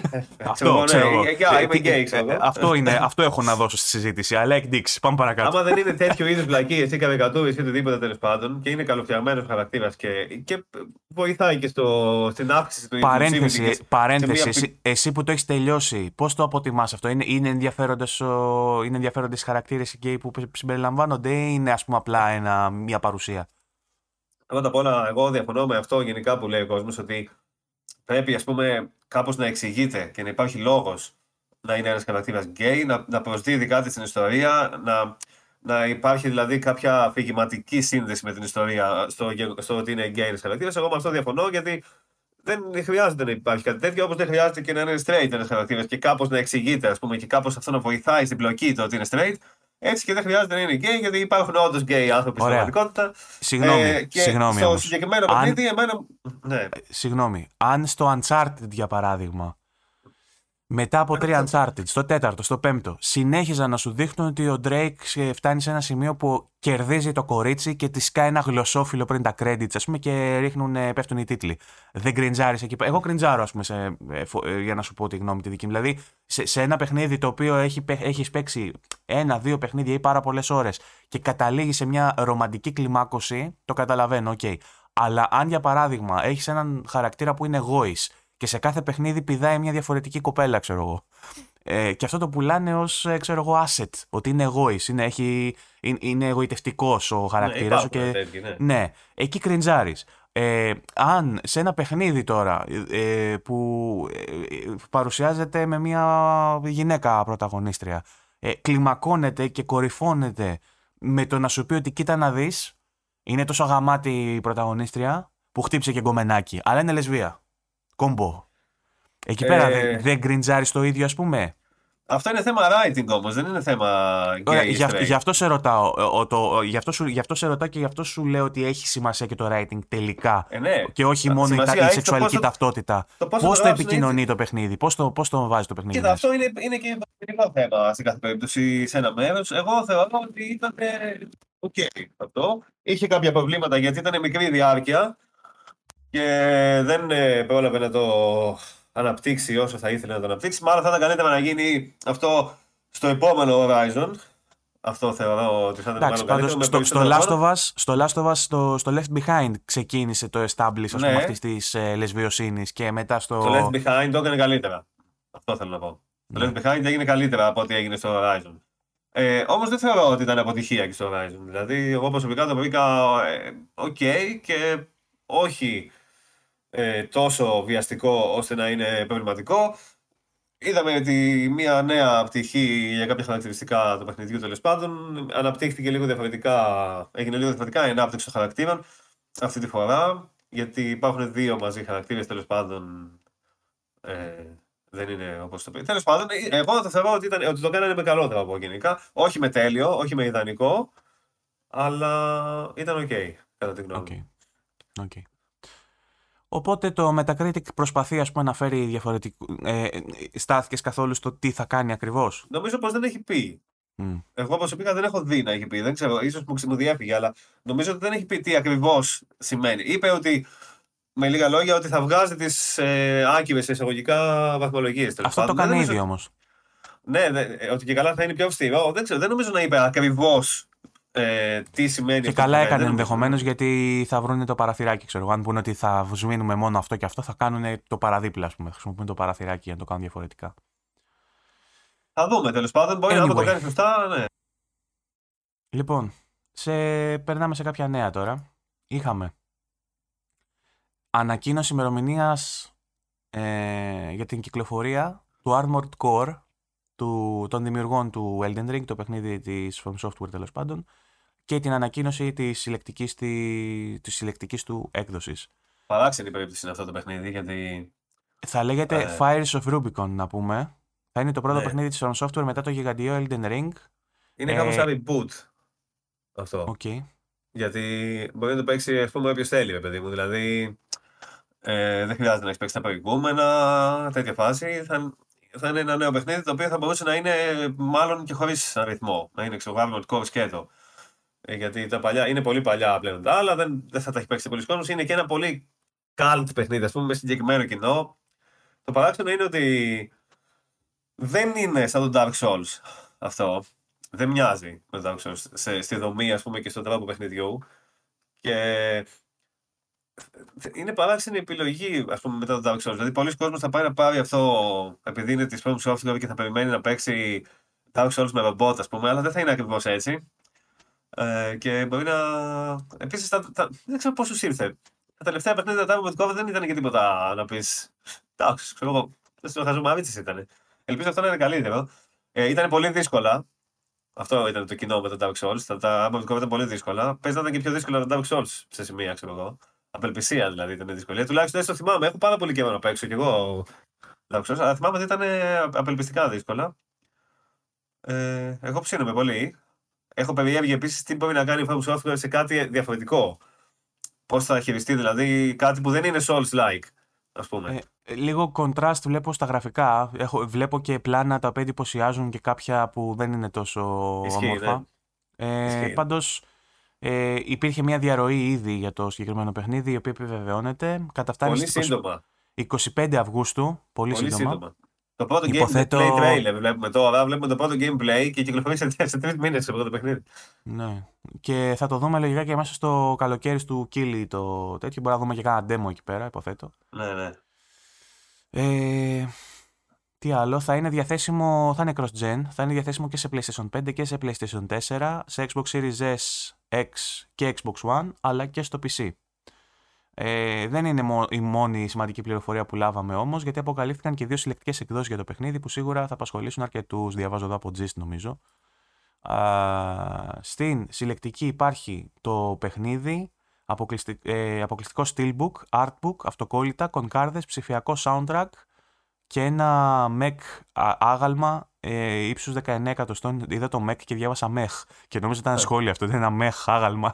MEH άγαλμα. ναι. Από την άλλη υπάρχει και η Premium Edition που είναι ολόιδια, αλλά το Mac άγαλμα θα περιλαμβάνεται σε ένα λίγο μεγαλύτερο γκαράζ. Έχει και ένα, μια βάση που κάθεται, ας πούμε, το, το ρομπότ. Το μεταξύ αυτό το κάνει ακόμα καλύτερο το αστείο το προηγούμενο, γιατί είναι σαν η πρώτη έκδοση να είναι mech και η δεύτερη να είναι premium, ξέρω εγώ. λοιπόν, ωραία η συλλεκτική. Τώρα για το ίδιο το παιχνίδι δεν έχω παίξει κανένα προηγούμενο, δεν έχω καμία άποψη να μοιραστώ για τα Armored ε, core παιχνίδια. Υποθέτω πέραν της δυσκολίας αυτού του σκληροπυρηνικού δεν θα έχουν καμία σχέση με τα Souls, οπότε... Δεν είναι Souls-like, ναι, δεν είναι Souls-like, ναι. δεν είναι bonfire και τέτοια πράγματα, καμία σχέση. Είναι, έφτιαχνες ένα, το πώς θα, τι φοράει το ρομπότ σου, ας πούμε, πήγαινες στην αποστολή με γρήγορες μάχες, αλλά έτσι με τακτική και τέτοια, ήταν διαφορετικό το στυλ τελείως. Αλλά πάλι ήταν σε, σε ένα μίζερο κόσμο, κατεστραμμένο και σάπιο, με πολύ δύσκολες μάχες. Άρα, κατά κάποιον τρόπο υπάρχουν κοινά. Ναι. Ωραία. Λοιπόν, ε, επίσης, είχαμε την ανακοίνωση των δωρεάν παιχνιδιών του Μαΐου για το PlayStation Plus, στα οποία συμπεριλαμβάνεται το Grid Legends. Έχουμε review στο site, μπορείτε να μπείτε να το διαβάσετε. Το Chivalry 2, που είναι ένα online παιχνίδι με υπότες. Ωραίο, μπαθητικό. Μπορείτε να μπείτε με φίλους σας και να παίξετε σε μάχη με υπότες, ξέρω εγώ, με σπαθιά και με πανοπλίες και με τέτοια και το Descenders για PS4, το οποίο είναι αυτό το παιχνίδι με, το, με τα ποδήλατα που κατεβαίνει στα, τους λόφους, ας πούμε, με τα ποδήλατα. Όλα καλά είναι, αλλά εντάξει, τίποτα ναι. πολύ, ας πούμε. Δεν έχει κάποια super duper κυκλοφορία, ναι, κάποιο ναι. blockbuster, ας πούμε, αλλά είναι τρία τίμια παιχνίδια και είναι και για mm. πολλά γούστα, έτσι. Έχει και το online παιχνίδι, το, το ωραίο, ας πούμε, για αυτούς που παίζουν online, έχει και ένα πιο arcade με τα ποδήλατα, έχει και ένα racing game για τους αυτοκινητάδες, οπότε είναι, είναι νομίζω καλός μήνας σχετικά. Ναι, μια χαρά είναι. Εντάξει. Όχι τίποτα τρελό που θα πει ο άλλος θα βάλω τη συνδρομή για να παίξω αυτά τα παιχνίδια. Αλλά ναι. άμα έχεις τη συνδρομή, είναι τρία παιχνίδια που μπορεί να μην έχεις παίξει και είναι αξιόλογα. Λοιπόν, πίσω στο community τώρα για να μιλήσουμε λίγο για ένα παιχνίδι το οποίο δοκίμασα, το The Last Case of Benedict Fox, το οποίο είναι ένα Metroidvania παιχνίδι που ε, μπήκε στο Game Pass. Μπορείτε να το κατεβάσετε και να το παίξετε όσοι έχετε Xbox ή PC και έχετε συνδρομή Game Pass. Ε, βγαίνει και στο, και στο PlayStation αυτό ή θα βγει; Δεν έχω, δεν έχω ιδέα. Περίμενε να δω. Περίμενε, περίμενε να δω. Όχι, για την ώρα από ό,τι βλέπω όχι. Ωραία. Ε, έχω παίξει λίγο. Μπορώ να πω ότι είναι πανέμορφο. Έχω ανεβάσει και κάποιες φωτογραφίες. Κάτσε να τις δείξω. Έχει άδικο review, για να δω. Πώς λέγεται λοιπόν, Benedict Fox. Ε, είχε βγει χθες που είδα ένα. Στο Metacritic δηλαδή δεν είχε ανέβει καν. Και βρήκα στο Google ένα στο οποίο έχει πάρει 8,5. Ωστόσο σε καμία okay. περίπτωση δεν θα έλεγα ότι είναι για 8 στο συγκεκριμένο στο παιχνίδι. Στο Steam έχει μέσο όρο 6. Το Steam έχει χαμηλότερο και έχει και mostly negative είδα ε, κριτικές από τον κόσμο. Ε, το οποίο πλέον, το, πλέον το απο... ανέβηκε μάλλον λίγο. Το αποδίδουν από ό,τι είδα οι αρνητικές κριτικές κυρίως αποδίδονται στα θέματα performance που είχα και εγώ. Ε, γράφανε κάποιοι ότι με 30-80 κάρτα γραφικών, ας πούμε, είχαν starters κτλ. Οπότε υποθέτω ότι έχει να κάνει με τη μηχανή γραφικών που είναι η Unity. Mm. Ε, έχει κάποια drops, έχει κάποια frame rate, ε, έχει κάποια issues τέλος πάντων, κάποια frame rate, frame rate drops και κάποια hiccups και κάποια stutters.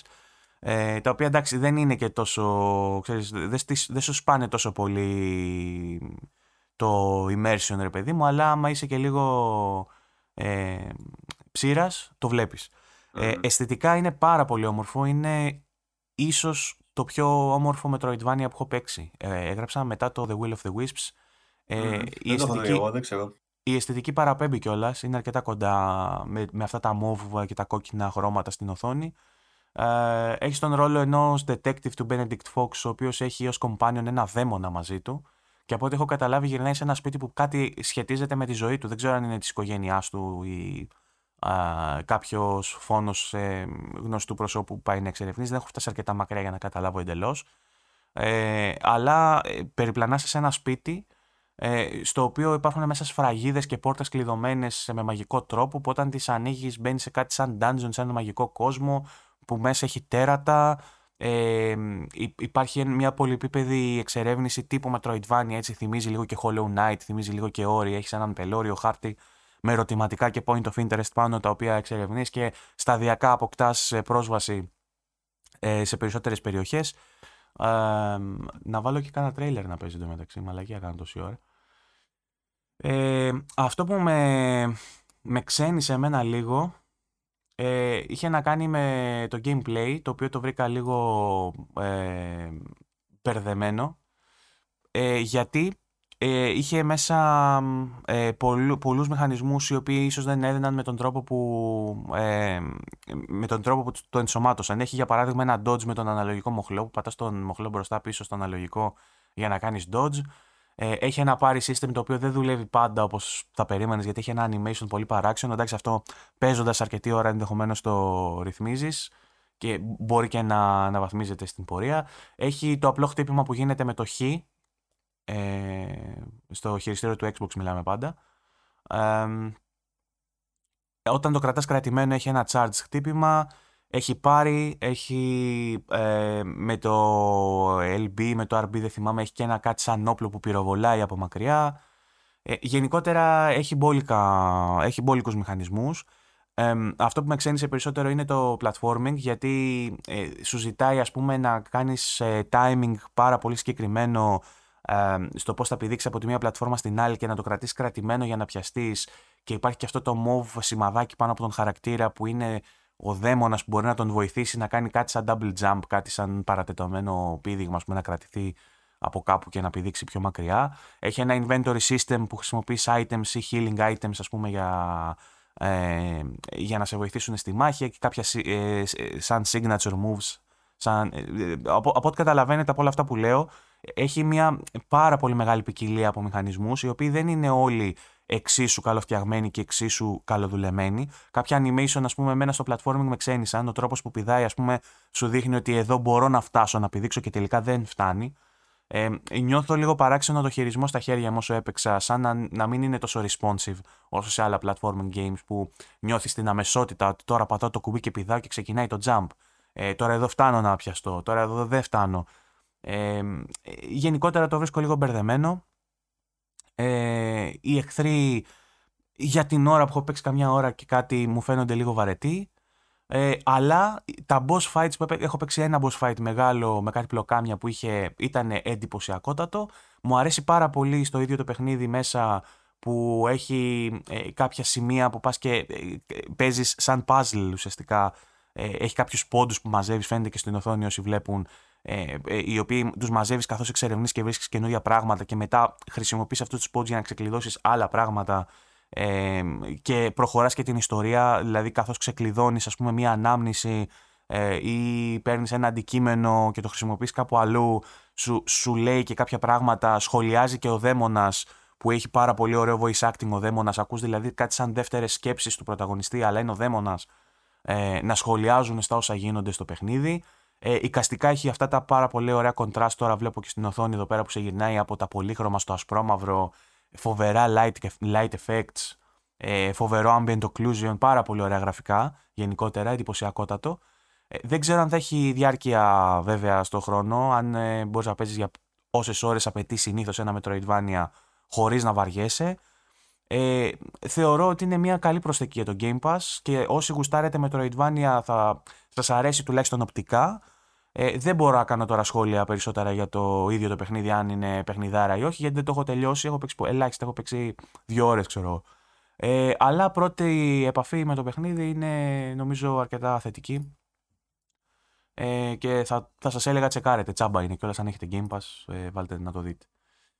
Στο ίδιο post λοιπόν που έγραφα για τον Benedict, από κάτω ρώτησα αν έχουν να μας προτείνουν κάποιο θέμα για συζήτηση. Οπότε να πιάσουμε αυτά, να απαντήσουμε, να κάνουμε ένα σχόλιο σε αυτά και μετά να σου δώσω το λόγο να μας πεις για τα ελληνικά indie παιχνίδια πριν τελειώσουμε.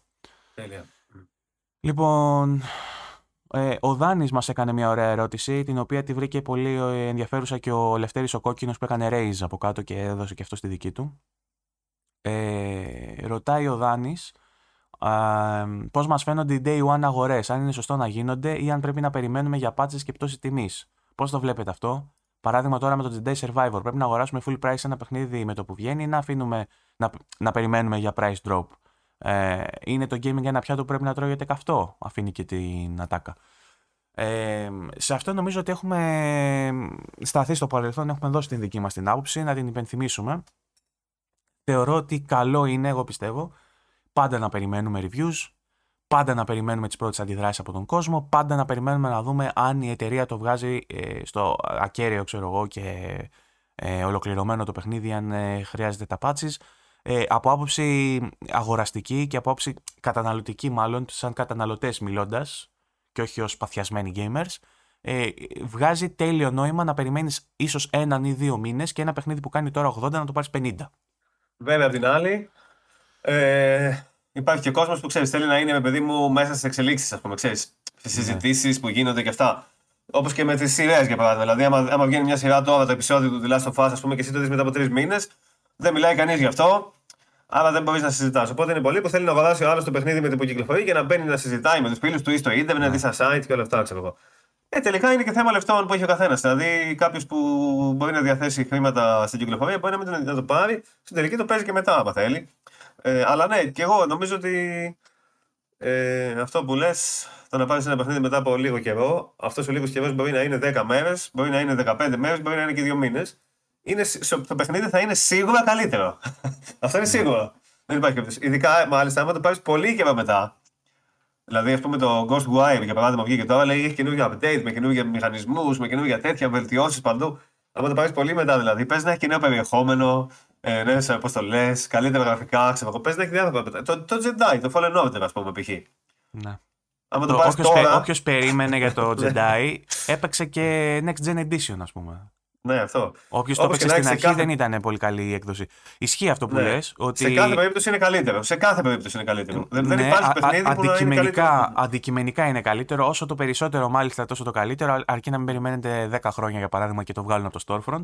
Αλλά ναι. αν για παράδειγμα περιμένεις έναν χρόνο για να παίξεις ε, το παιχνίδι, θα το αγοράσεις πολύ φθηνότερα. Μπορεί να το βρεις 30-40 ευρώ, αν όχι παρακάτω σε κάποια έκδοση που μπαίνει και κάνα δεκάρικο, δεκαπεντάρι. Δηλαδή, ναι, φαντάζομαι ότι αντί για, αντί για 80, αν περιμένεις ένα χρόνο, μπορεί να δώσεις 15. Το Far Cry το 6 το πήρε τώρα ο κολλητός μου 16 ευρώ από το Scrooge. Το Far Cry 6. Έκανε όταν βγήκε, θυμάστε, νομίζω αυτό δεν έκανε full price, αλλά ήταν επανάγκριτο. Mm. Τεράστιο Έτσι, παιχνίδι, δηλαδή μεγάλο value. Κάποιος που δεν έχει πρόβλημα να περιμένει και έχει ας πούμε πολύ backlog και τέτοια. Ε, δηλαδή, για παράδειγμα, αν αγοράσει κάποιος τώρα PlayStation 5 τώρα και δεν είχε καν PlayStation 4, ας πούμε, μπορεί να κάτσει να παίξει παιχνίδια προηγούμενα ε, με πολύ χαμηλή τιμή και μετά σιγά σιγά να αγοράζει και καινούργια πολύ καιρό ναι. μετά. Αυτό θα ήταν όσον αφορά την εμπειρία που θα αποκομίσει ξεκάθαρα όμω μόνος στο κομμάτι του gameplay θα ήταν τέλειο. Τώρα, όσον αφορά τη συνολική εμπειρία του gaming, δηλαδή τη συζήτηση, τα, τα post, όλα αυτά, τα spoilers, δεν θα είναι η βέλτιστη. Αυτό, είναι, αυτό είναι τέτοιο. Αλλά ναι, όσον αφορά το, μόνο το gameplay θα είναι σίγουρα καλύτερα. Αντικειμενικά Κάποιος, δεν υπάρχει κανένα παιχνίδι. Κάποιος αποκομμένος λοιπόν από τις κοινότητες του ίντερνετ ε, είναι no-brainer χωρίς να το σκεφτεί καν. Καλύτερα να περιμένει. Κάποιος που είναι μέσα στις κοινότητες και συζητά, υποθέτω ότι δεν θα του άρεσε ένα χρόνο αργότερα να έχει μάθει πώς τελειώνει το Last of Us 2, ας πούμε, για να το ναι, παίξει μετά. Ή ας πούμε, ε... μπορεί και να μην κρατιέσαι. Δηλαδή, εγώ για παράδειγμα, όταν βγει το Final Fantasy 16, ε, ακόμα και αν δεν έκανα review, δηλαδή, παιδί μου, δεν θα μπορούσα να πω θα το παίξω μετά από ένα χρόνο. Δεν, δεν κρατιέμαι ναι, να το παίξω. Ή όπως εγώ με το Hogwarts που το είχα, παρα... το είχα προπαραγγείλει, ενώ γενικότερα είμαστε ενάντια στις προπαραγγελίες. Το είχα προπαραγγείλει πέντε μήνες νωρίτερα, ας πούμε, γιατί ήθελα να μπαίνω κάθε μέρα, να βλέπω το counter που κατεβαίνει ότι μένουν τόσες μέρες και να παίρνω ελπίδα για τη ζωή και να θέλω να ζήσω περισσότερο. Οπότε. Ε, Εντάξει, ναι. είναι και κατά περίπτωση. Υπάρχουν και κάποια παιχνίδια που δεν βγαίνουν σε άσχημη κατάσταση. Για παράδειγμα, άμα πάρεις το Resident Evil 4 ε, Day One, ήταν μια χαρά εντελώς. Δεν είχε κανένα πρόβλημα. Όπως και γενικά τα Resident Evil, ας πούμε, μπορείς να πάρεις. Υπάρχουν δηλαδή κάποια παιχνίδια που κυκλοφορούν σε, σε, σε OK κατάσταση και άμα η κατάσταση είναι OK, έστω, ε, δεν υπάρχει λόγος τελικά. Άμα έχεις τα λεφτά και δεν σε πειράζει οικονομικά να τα πάρεις, δεν υπάρχει λόγος να τα πάρεις. Τώρα, άμα είναι χάλια, ε, εντάξει. Ναι. Ναι. Πιο ασφαλές είναι να λοιπόν. περιμένεις γενικά. Ε, να διαβάσω, και το δηλαδή, σχόλιο... να διαβάσω και το σχόλιο του Λευτέρη, αφού έχει και αυτός μια άποψη έτσι, και έχει κάτσει και έχει αφιερώσει χρόνο. Ε, απαντάει στο Δάνη ότι είναι πραγματικά πολύ καλή συζήτηση να γίνει αυτό που ρωτάει ο Δάνης. Ε, βλέπεις όλα αυτά τα καινούργια παιχνίδια και όλους αυτούς τους δημιουργούς περιεχομένου ε, ε, να τα παίζουν οι, οι δημιουργοί περιεχομένου να τα παίζουν, το hype να κυριαρχεί και δεν είναι καθόλου παράλογο να σε παίρνει σαν χιονοστιβάδα αυτή η ατμόσφαιρα. Ελπίζω ότι πρόβλημα δεν είναι η επιλογή της Day One αγοράς, αλλά το τι συμβαίνει με παιχνίδια που βγήκαν πριν 2-3 χρόνια και ξαφνικά θεωρούνται παλιά, επειδή όλα τρέχουν τόσο γρήγορα. Πόσοι θα είναι αυτοί που θα νιώσουν αμήχωνα ξεκινώντας ένα παλιό παιχνίδι και τελικά θα καταλήξουν να το ζήσουν με την ίδια ένταση όπως αν έπαιζαν την πρώτη μέρα, και πόσοι θα είναι αυτοί που δεν θα ξεκινήσουν καν ένα παιχνίδι επειδή είναι ή φαίνεται παλιό πλέον και θα χάσουν αυτή την ενδυνάμει καταπληκτική εμπειρία. Ωραία, Δίκιο ναι. έχει και εδώ. Δεκτό ότι επειδή λέει, κάποιο αλλά... θεωρείται παλιό παιχνίδι, δεν το πιάσει καν. Κάτσε να διαβάσω ολόκληρο και να μου πεις. Α, δεν τέλειωσε. Εντάξει. Ίσως τελικά η ταχύτητα με την οποία αλλάζει το στάνταρτ του πόσο όμορφο ή ρεαλιστικό κλπ. είναι κάτι λόγω των εξελίξεων της μηχανής γραφικών, κάνει ένα παλιότερο παιχνίδι που υπό άλλες συνθήκες θα έβρισκε επάξια την θέση του στην οθόνη και γιατί όχι στην καρδιά του παίχτη, να μην αξίζει γρήγορα αυτή την ευκαιρία στο μυαλό του πόσο αυστηρές τελειοθυρικές έχουν γίνει τελικά οι απαιτήσεις των παικτών, γνωρίζοντας ε, γνωρίζοντας το τι είναι τεχνολογικά εφικτό, ερωτηματικό.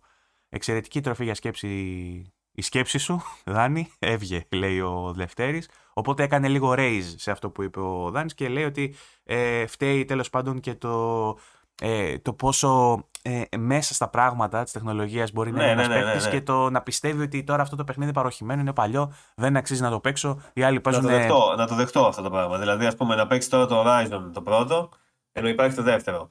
Να το δεχτώ. Αλλά ε, δεν σημαίνει ότι πρέπει να περιμένεις πέντε χρόνια ή δύο χρόνια. Μπορεί να περιμένεις κάποιους μήνες για να παίξεις ένα παιχνίδι. Δηλαδή δεν σημαίνει ότι θα περιμένεις ένα χρόνο ή δύο που θα είναι παλιό. Το Horizon το καινούργιο για παράδειγμα σε ένα χρόνο δεν θα είναι παλιό. Ε, κάποια άλλα παιχνίδια δεν είναι ακόμα παλιά. Το Red Dead Redemption 2 μπορείς να το παίξεις ακόμα. Το Uncharted 4 μπορείς να το παίξεις ακόμα. Το Last of Us 2 μπορείς να το παίξεις ακόμα. Άνετα. Δηλαδή, αν παίξεις το Last of Us 2 τώρα, θα λες ότι είναι ένα σύγχρονο παιχνίδι. Δεν θα λες ότι είναι παλιό. Κάποια άλλα, ok. Okay, ειδικά πιο μικρές παραγωγές μπορεί να φαίνονται παλιά μετά από κάποιο καιρό. Αλλά οι πιο μικρές παραγωγές είναι και φθηνότερες. Τα indie, ας πούμε. Δηλαδή, μπορεί να παίξεις για παράδειγμα τυχαία το, λέω το Five Gods και το σπανί παλιό, ας πούμε πλέον. Παλιό ακόμα και με δεδομένα indie. Ε, Όμως δεν θα κάνει 70 ευρώ, ξέρω εγώ. Ακόμα και στην κυκλοφορία του. τόσο παλιά μπορεί να τα βρεις και σε συνδρομητικές, να μην Όχι, όχι. Ναι, ναι, ενώ ακόμα και όταν κυκλοφορείς είναι το παιχνίδι όμως. Είναι διαφορετικά τα δεδομένα στο, στο AAA. Γιατί σε ένα indie παιχνίδι δεν είναι τα ίδια προβλήματα ακριβώς. Τα γραφικά ούτως ή άλλως δεν είναι τόσο εντυπωσιακά. Οπότε όταν μιλάμε για μεγάλες παραγωγές, άμα δώσεις κάποιους μήνες δεν θα φαίνεται παλιό. Εντάξει, είπαμε τώρα. Mm. Ένα παιχνίδι, ας πούμε το Jedi Survivor για παράδειγμα, άμα το παίξεις σε 6 μήνες, ε, δεν θα είναι παλιό. Εντάξει, όντως τρέχουν οι εξελίξεις, αλλά δεν θα είναι και παλιός σε 6 μήνε στο Survivor. Αντιθέτως, θα είναι καλύτερο. Και ακόμα και πιο όμορφο παίζεις να είναι, δηλαδή. Μέσω updates που μπορεί να βγάλουν. Ναι. Λοιπόν, ε, ερώτηση που έχει κάνει ο ίδιος ο Λευτέρης που απάντησε στο Δάνη. Ποιο παιχνίδι σας έκανε να θέλετε να τραβήξετε τα περισσότερα screenshots, χωρίς αυτό να συμβαίνει απαραίτητα επειδή ο κόσμος είναι τόσο αληθινός εντός εισαγωγικών. Με λίγα λόγια, ε, aesthetically pleasing, ρε παιδί μου. Ε, ποιο παιχνίδι ήταν τόσο όμορφο που μας έκανε να τραβάμε screenshot συνέχεια. Μπορώ να σκεφτώ δύο. Για πες. Το ένα είναι το The Last of Us, το οποίο κάθε φορά που το ξεκινάω ανεβάζω κάτι στο Twitter, δεν υπάρχει περίπτωση να μην ανεβάσω. Ότι, ε, δηλαδή ξαναπέζω και ξαναπέζω και βλέπω σκηνές που με κάνουν να μπω photo mode να φτιάξω λίγο φίλτρα και τα λοιπά, να κάνω crop, να την κάνω τετράγωνες, μην την ανεβάζω στο Twitter, λέω πω πω τι παιχνιδάρα. Το, αυτό το κάνω σταθερά εδώ και χρόνια. Κάθε τόσο με πιάνει, ξαναβάζω Last of Us, το μοναδικό παιχνίδι, έτσι. Ε, με όλα τα υπόλοιπα θα τα παίξω μία φορά, βαριά κάποια στιγμή δεύτερη. Το Last of Us το έχω ξεκινήσει πολλές φορές παραπάνω, απλά και μόνο γιατί μου λείπει. Λέω σε φάση, Ωραίο αυτό που παίζω τώρα, αλλά για να θυμηθώ πώ ήταν το καλύτερο παιχνίδι που έχει ποτέ. Ξέρεις, κάπως έτσι. Ε, και βγάζω φωτογραφίες. Και το άλλο ήταν ε, στο PC το Cyberpunk, που είχα πάθει τρομερή πλάκα με τη Night City και τράβαγα νέων ε, πινακίδες, τράβαγα ε, σοκάκια, τράβαγα μούρες, ξέρω εγώ, από κοντά που ήταν ε, ε, τα καλώδια πάνω στη μούρη που ήταν engraved, ξέρεις, τα κυκλώματα και τέτοια. Είχε, ε, το, το Cyberpunk είχε απίστευτα σκηνικά να φωτογραφίσεις. Ναι, ήταν πολύ εντυπωσιακό, όντως. Ε, και αν σκεφτώ, θα σου πω και άλλα παιχνίδια. Απλά τα δύο νομίζω top είναι αυτά. Εμένα το Εσύ; top θα έλεγα πως είναι το Ghost of Tsushima. Το top. Άντε. Για αυτό το πράγμα. Δηλαδή ήταν. Ε, υπήρχαν πιο εντυπωσιακά παιχνίδια και εκείνη την περίοδο δηλαδή όσον αφορά τα γραφικά. Τεχνικά, Αλλά ναι. Πάρα, ναι, σου, σου άρεσε το πόσο στυλιζαρισμένο. ναι, ναι, ναι. ναι. που ήσουν στο δάσος, ξέρω εγώ, με το έπαιζε το φλάουτο και ήταν η Αλεπού, ξέρω εγώ από πίσω και τα πουλιά και τα δέντρα με τη σκιά και αυτά. Ήταν πολύ, τη νύχτα με το φεγγάρι, πούμε, ήταν πολύ εντυπωσιακό το, το art design, ας πούμε, ήταν καταπληκτικό. Και είχε και στο, επικά sequences του τύπου η εισαγωγή, ας πούμε, είναι πάρα πολύ εμβληματική. Την θυμάμαι ακόμα και δεν ξέρω αν έχει να κάνει με το γεγονός ότι είχα κάνει το review και είχα φάει στο μοντάζ ώρα για να το πετύχω, ας πούμε, ή αν όντως μου έχει μείνει επειδή γαμάει. Θυμάμαι στην εισαγωγή που ξεκινάει, που σου βγάζει τη λεζάντα Γκώστα του Σήμα, που ξεκινάει με το άλογο και χαϊδεύει τα φυτά καθώς περνάει με το άλογο ναι. από πάνω τους, ξέρω εγώ. Ε, επικό κι αυτό. Μετά, σίγουρα το Horizon, το Forbidden West. Πολύ εντυπωσιακά σκηνικά μέσα. Ε, το Sound of the Colossus εγώ θα εβαζα Πολύ εντυπωσιακά για screenshots αυτό ήταν με τα τέρατα και αυτά από πάνω. Ε, τι άλλο, δεν ξέρω. Bioshock. Προσπαθώ να, προσπαθώ να σκεφτώ κι εγώ κι άλλα που έχω τραβήξει πολλές φωτογραφίες τώρα, αλλά... Witcher 3. Ε, Witcher, ναι, μπράβο, Witcher. Witcher, Witcher. Witcher στο PC που είχα βάλει τα PC, ναι, ε, που είχα βάλει τα PC. Στο Witcher στο PC που είχα βάλει τα mods, ε, έβγαζα φωτογραφίες και λόγω των mods, γιατί είχα βάλει κάτι ουρανούς παράξενους, ξέρω εγώ, κάτι τέτοιο και πήγαινα πάνω σε κάτι λόφους και τράβαγα από κάτω και Πολύ ωραίο για το ναι. Witcher. Οπότε έχω στα τρία που είπα τα δύο είναι CD Projekt Red, έτσι. Και αν έβαζα κι άλλο, ξέρω εγώ, μπορεί να ήταν Naughty Dog πάλι. Ναι, είναι, τα συγκεκριμένα είναι eye candies τα, τα ρημάδια. Άμα πάμε πιο παλιά, θα σου πω για, πάλι για PC, θα σου πω για Crisis, ξέρω εγώ, τότε που είχε πρώτο βγει το Crisis, που ε, ήταν μεγάλο το χάσμα, ας πούμε, με τα παιχνίδια που υπήρχαν στις κονσόλες και είχα πρωτοπάρει καλό PC, ας πούμε, και έβγαζα στο Crisis υφές στα χέρια για παράδειγμα που ήταν το ναι, ναι, ναι. και τέτοια και έβλεπες το. ήταν τέσσερα textures ας πούμε τότε στο Xbox που έπαιζα το Call of Duty. Και έβαζα ε, Crytek τότε, ε, Cry Engine, δεν ξέρω, Crytek νομίζω λέγεται, το, ήταν το τέτοιο. Το, το Crysis και είχε απίστευτα γραφικά πολύ, πολύ μπροστά. Τέλος πάντων. Και επίσης τραβάω πολλές φωτογραφίες στο FIFA. Αλλά στο FIFA είναι καφρίλες οι περισσότερες. Δηλαδή φτιάχνω τη μούρη μου και τραβάω τη μούρη μου να κάνει ηλίθιους πανηγυρισμούς και τέτοια. Αλλά αυτό είναι, ξέρεις, για γελάω εγώ δεν είναι τόσο. Αυτά. Οι υπόλοιποι έχουν ερωτήσει πράγματα που έχουν απαντηθεί μέχρι τώρα. Α πούμε, ο Αργύρι ρωτάει για το, για το Benedict ε, τι εννοώ ότι είναι μπερδεμένο. Ελπίζω να το κάλυψα με αυτό που απάντησα πριν. Ε, κάποιοι ακόμα λένε για τον Benedict. Ε, ο Νίκος ο Παπανδρέου ήθελε να μιλήσουμε λίγο λέει, για τα indie παιχνίδια στη βιομηχανία και κατά πόσο επηρεάζουν ή εμπνέουν εκολαπτώμενου developers να ασχοληθούν με το gaming σε σχέση με τα AAA παιχνίδια. Δηλαδή το ότι τα indie φαντάζουν πιο γήινα στο να φανταστείς τον εαυτό σου να τα φτιάχνει. Ε, ένα τέτοιο παιχνίδι ή ε, να φανταστείς τον εαυτό σου να φτιάχνει ένα τέτοιο παιχνίδι ή το πόσο ένα AAA game σε κάνει ε, με αστεράκια στα μάτια να πεις θα ήθελα να φτιάξω και εγώ ένα τέτοιο παιχνίδι. Ε, κατά πόσο αρκεί στις μέρες μας μια απλή καλή ιδέα ε, με καλή υλοποίηση ή πλέον τα top notch graphics είναι σήμα κατά τεθέν ενός καλού game. Αν, δηλαδή βάζει αυτό το ερώτημα, αν είναι, ξέρω εγώ, ε, η ιδέα σημαντικότερη ε, ή, ή, τα γραφικά. Ε, Τέλος πάντων, ε, αν μπορούμε, λέει, ε, αν μπορεί να στέκεται ακόμα ένα παιχνίδι με basic γραφικά για να κερδίσει, βλέπε, βλέπε Papers, Please. Ε, ε, φυσικά και μπορεί. Βλέπε Vampire Survivor. Vampire Survivor, ναι. Ε, φυσικά ε, και μπορεί. Γενικότερα σε αυτό που ρώτησε για, το, για τα indies του, πώς τα, τα τρία τελευταία βιντεάκια ναι. του Game Storming ε, που έχουν να κάνουν με indie gaming για να, τα δει, να ακούσει full. Ε, σε κάθε περίπτωση, εγώ θα πω έτσι συνοπτικά ότι αυτό με τα γραφικά εξαρτάται από το παιχνίδι. Δηλαδή, όταν παίζω, ας πούμε, Far Cry για παράδειγμα, στη, στη σύγχρονη μορφή του, Θέλω να έχει ωραία γραφικά, εντυπωσιακές εκρήξεις, ε, τέτοια πράγματα. Δεν με ενδιαφέρει και πολύ η ιδέα. Θέλω ένα απλό παιχνίδι να παίζω να χαλαρώνω. Άμα παίξω κάτι άλλο, ας πούμε ένα νέο Bioshock για παράδειγμα, δεν μου αρκούν τα γραφικά. Θέλω καλύτερα να έχει μια καλή ιδέα από πίσω. Εγώ Πάλι όμως θέλω να έχει και καλά γραφικά, γιατί πρέπει να εντυπωσιαστείς. Να δεις την πόλη του Bioshock Infinite, ας πούμε, άμα δεν έχει ωραία γραφικά, μειώνεται κάπως ε, το πόσο εντύπωση σου κάνει αυτό το concept, ας πούμε. Ναι. ναι. Ε... Εξαρτάται το παιχνίδι, πάντα. Για μένα. Εγώ έχω μπει σε αυτή τη μίζερη φάση πλέον που είμαι ή το ύψη του βάθους. Δηλαδή, ή θα παίξω κάτι για να δω τα τεχνικά του και να τα θαυμάσω και να πω πω, πω ξέρω εγώ που έχει φτάσει η τεχνολογία, ή θα παίξω κάτι μόνο για την ιδέα. Δηλαδή δεν με, νοιάζει πλέον, ε, ε, δεν με νοιάζουν πλέον τα standards. Ε, αν κάτι δεν έχει πιάσει τα standards, απλά θα το απαξιώσω και θα πάω παρακάτω. Ε, θα εντυπωσιαστώ και θα επενδύσω σε ένα παιχνίδι με καλή ιδέα. Διαφορετικά ναι. θα ασχοληθώ με ένα παιχνίδι που είναι όμορφο για το τεχνικό του και μόνο. Σε φάση ότι αυτό το παιχνίδι έχει super duper γραφικά, να το βάλω, να το δοκιμάσω, να το δω για να έχω άποψη για το πιο όμορφο παιχνίδι αυτή τη στιγμή, ξέρω. Αυτό. Mm. Τέλος πάντων, αυτό. λοιπόν, μιας και είπε και ο φίλος ο Νίκος εδώ για indies και του έχω βάλει και βιντεάκι με indie developers και μάλιστα Έλληνες που έχουμε κάνει στο Game Storming. Μπείτε να δείτε Game Storming αν δεν έχετε δει. Έχουμε φέρει και τον ε, δημιουργό του Σελήνη και Έλληνα game developer. Έχουμε φέρει και το Σερέπα δύο φορές. Έχουμε φέρει πολλούς ε, σχετικούς με το indie gaming. Ε, θα αφήσω τώρα τον Βασίλη να μας πει δύο-τρία λογάκια για τα παιχνίδια, τα indie, τα ελληνικά που κυκλοφόρησαν τώρα αυτές τις μέρες και κάποια από αυτά τα έχει παίξει και όλα τα έχει δοκιμάσει. Λοιπόν, ναι. Θα ξεκινήσουμε με το Evesis. Okay. Ε, κυκλοφόρησε σε Early Access. Ε, δηλαδή αυτό σημαίνει ότι κυκλοφόρησε σε μια βασική μορφή, ας πούμε. Έχει τα βασικά του στοιχεία μέσα. Παίζεται, λειτουργεί κανονικά, έχει περιεχόμενο, αλλά είναι σε μια πρώιμη κατάσταση. Θα μπει νέο περιεχόμενο, ήδη έχει αρχίσει να μπαίνει νέο περιεχόμενο μέσα. Θα μπουν νέες αποστολές για παράδειγμα, διάφορα πράγματα τέλος πάντων. Διάφορα. Σίγουρα θα βελτιωθούν οι προβλήματα που υπάρχουν, θα μπουν και νέοι μηχανισμοί. Δηλαδή, ας πούμε, υπάρχουν ήδη πράγματα που παίζεις και γράφει coming soon. Mm. Είσαι μέσα στο παιχνίδι και πας κάπου να μπεις και σου γράφει coming soon. Ξέρεις δηλαδή δεν υπάρχει ακόμα αυτό το χαρακτηριστικό. Αυτό είναι κάτι το οποίο πρέπει να το ξέρει κάποιος όταν πάει να παίξει early access. Να μην περιμένει να θα παίξει ένα παιχνίδι που θα είναι πλήρες όπως θα κυκλοφορήσει ένα παιχνίδι δηλαδή στην αγορά.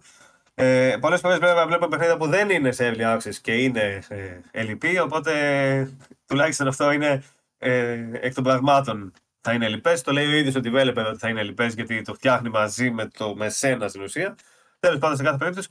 Το Everest είναι ένα ε, παιχνίδι που φτιάχνει ο Άρης Δραγόνης που έχει φτιάξει το The Shore με την Dragonis Games. Και αυτό Lovecraft δεν είναι. Και αυτό Lovecraft είναι. Ε, το The Show ήταν ένα παιχνίδι πρώτη προσώπου που βούσαν σε ένα νησί τέλος πάντων και έψαχνε ο χαρακτήρας ε, την κόρη. Το έχω παίξει και σε live stream. Το μοναδικό live stream που έχω κάνει, live stream, το έχω παίξει ολόκληρο. Ήταν ένα παιχνίδι που είχε κάποιους γρήφου, είχε εξερεύνηση, είχε μάχη με κάποια τέρατα. Ε, ήταν η πρώτη δημιουργία της εταιρείας αυτής τέλος πάντων αυτού του δημιουργού. Ήταν ένα αξιόλογο project, ήταν πολύ όμορφο. Ε, είχε πολύ ωραία τέρατα σχεδιασμένα από, εμπνευσμένα από τη μυθολογία του Lovecraft. Πολύ ωραία περιβάλλοντα. Ε, είχε κάποια κάπως κάποιους μηχανισμούς που ήθελαν περισσότερη ας πούμε, ανάπτυξη τέλος πάντων, αλλά ήταν μια καλή αρχή. Και τώρα ο ίδιος δημιουργός μετά από πολύ μικρό διάστημα χρονικό, κυκλοφορεί άλλο παιχνίδι σε early access βέβαια, το Eresys, το οποίο είναι πάλι εμπνευσμένο από το έργο του Lovecraft, αλλά αυτή τη φορά είναι ένα παιχνίδι που παίζει σε multiplayer, Mm-hmm. Παίζει με τέσσερα άτομα. Ε, είναι PvE, όχι PvP, δεν κάνεις μάχες με τους άλλους. Παίζεις μαζί με άλλους τρεις ε, παίκτες και προσπαθείς να ε, λύσεις το γρίφο σε εισαγωγικά για να κερδίσεις το κακό τέρας. Το concept είναι ότι είσαι εσύ και άλλοι τέσσερις, άλλοι τρεις cultists, τους λέει. Ε, κάτι τύποι δηλαδή με ξέρω εγώ, κουκούλες και βιβλία που κάνουν επικλήσεις πνευμάτων και τέτοια. Και είσαι σε ένα νησί που έχει έρθει ένα κακό πλάσμα, κακό σε εισαγωγικά, ένα αρχαίο τέλος πάντων πανίσχυρο πλάσμα και πρέπει να το διώξεις. Και αυτό γίνεται ως εξής. Πρέπει να μαζέψει, έχεις ένα βιβλίο στο χέρι σου, το οποίο όταν κοιτάς προς το σημείο που βρίσκονται κάποιες σελίδες, λάμπει. Και όσο πιο κοντά πηγαίνεις προς τη σελίδα, λάμπει περισσότερο, ας πούμε, και το βλέπεις ενώ παίζεις αυτό το πράγμα και πηγαίνεις να βρεις κάποιες σελίδες. Πρέπει να βρεις 30 σελίδες για να συμπληρώσεις το βιβλίο. Εκτός από τις σελίδες αυτές, πρέπει να βρεις κάτι φιαλίδια και να τα γεμίσεις με αίμα σε συγκεκριμένα αυτόματα που στέκονται τέλος πάντων ε, στον χώρο. Να γεμίζεις με αίμα τα φιαλίδια και να πηγαίνεις σε κάτι βωμούς και φτιάχνεις κάποιες σφαίρες. Όταν φτιάξεις τέσσερις σφαίρες, έρχεται το πλάσμα τέλος πάντων και εσύ το κάνεις μπάνις, ας πούμε, το διώχνεις από αυτό το κόσμο. Ε, είναι ένα κλασικό παιχνίδι δηλαδή. Υπάρχουν πολλά παιχνίδια του στυλ που είσαι με άλλους παίκτες και προσπαθείς να επιβιώσεις από κάτι που σε κυνηγάει, ας πούμε, και ταυτόχρονα να κάνεις μια αποστολή. Ε, αυτό που έχει ενδιαφέρον είναι ότι ε, αυτό το παιχνίδι μοιάζει κάπως με single player. Και μπορείς να παίξεις και σε single player, απλά είναι πολύ πιο δύσκολο. Μοιάζει κάπως με single player με την έννοια ότι ας πούμε ξεκινάς σε ένα νησί, είναι πολύ όμορφο ε, οπτικά το παιχνίδι. Έχει διάφορα εφέ τέλος πάντων, φύλλα να πέφτουν, ο φωτισμός είναι ικανοποιητικός, είναι πολύ όμορφα σχεδιασμένο το νησί. Με ένα πρασινοπό έτσι ατμοσφαιρικό ύφος, με ωραία μουσική από πίσω που φτιάχνει την ατμόσφαιρα ακόμα καλύτερη και εσύ ξεκινάς και είσαι σε ένα νησί και βλέπεις διάφορα πράγματα. Δεν έχει τώρα τουλάχιστον, δεν έχει χάρτη, ε, ούτε μάρκερ, ούτε πηξίδες, τίποτα τέτοιο. Ε, νομίζω θα μπει χάρτης στο μέλλον. Τέλος πάντων, αυτή τη στιγμή δεν υπάρχει pathfinding εκτός από αυτό που είπαμε με τις σελίδες που λάμπει όταν πηγαίνεις προς το σωστό σημείο. Οπότε κατά τα άλλα δεν έχει και προχωράς τέλος πάντων και βρίσκεις μια καλύβα μέσα στο νησί, ας πούμε.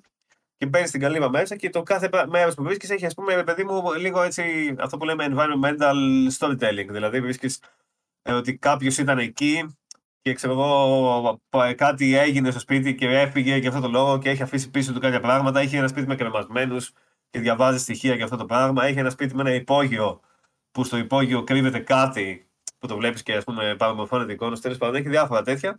Μοιάζει λίγο με single player ε, σε αυτά τα στοιχεία. Δηλαδή, το single παίζεις με μποτάκια; Στο single παίζεις μόνος σου. Χωρίς okay. άλλους.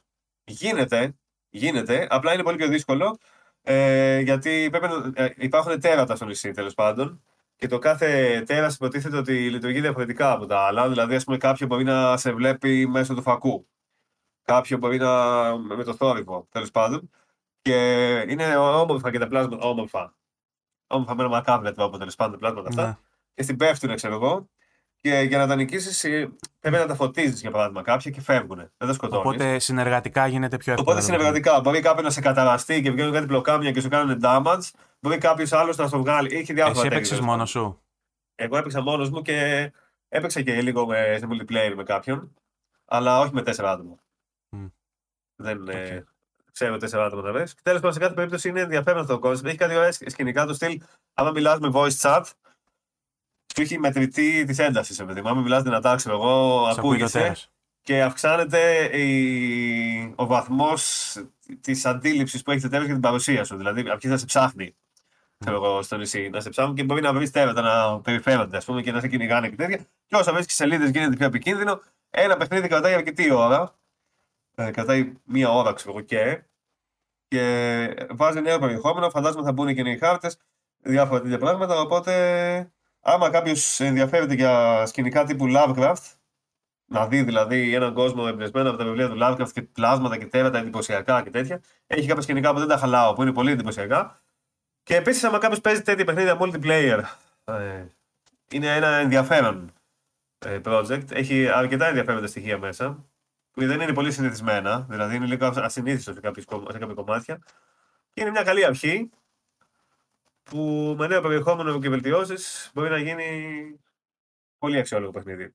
Mm-hmm. Καλή δουλειά okay. έχουν κάνει, πολύ ωραία σχεδιασμένο. Ε, υπάρχει στο Steam ήδη αυτό το παιχνίδι λοιπόν σε Early Access με 8 και 99 δολάρια. ναι. Σε ευρώ το ίδιο είναι. Ε, κάτι τέτοιο, δεν θυμάμαι. Και έχει και έκπτωση λέει 10% όσο ναι. είναι σε Early Access. Ε, ενδιαφέρον μου φαίνεται. Για όσους ε, γουστάρουν τέτοια horror, Lovecraft και τα λοιπά, ας το τσεκάρουν. Eresys, ξαναλέμε. Οκ, okay, αυτό είναι το ένα παιχνίδι. Για πες μας και για το επόμενο. Ή για τα επόμενα. Ε, έπαιξα ένα άλλο, δεν έχω γράψει ακόμα για αυτά τα άλλα, τα άλλα δύο, δεν πειράζει.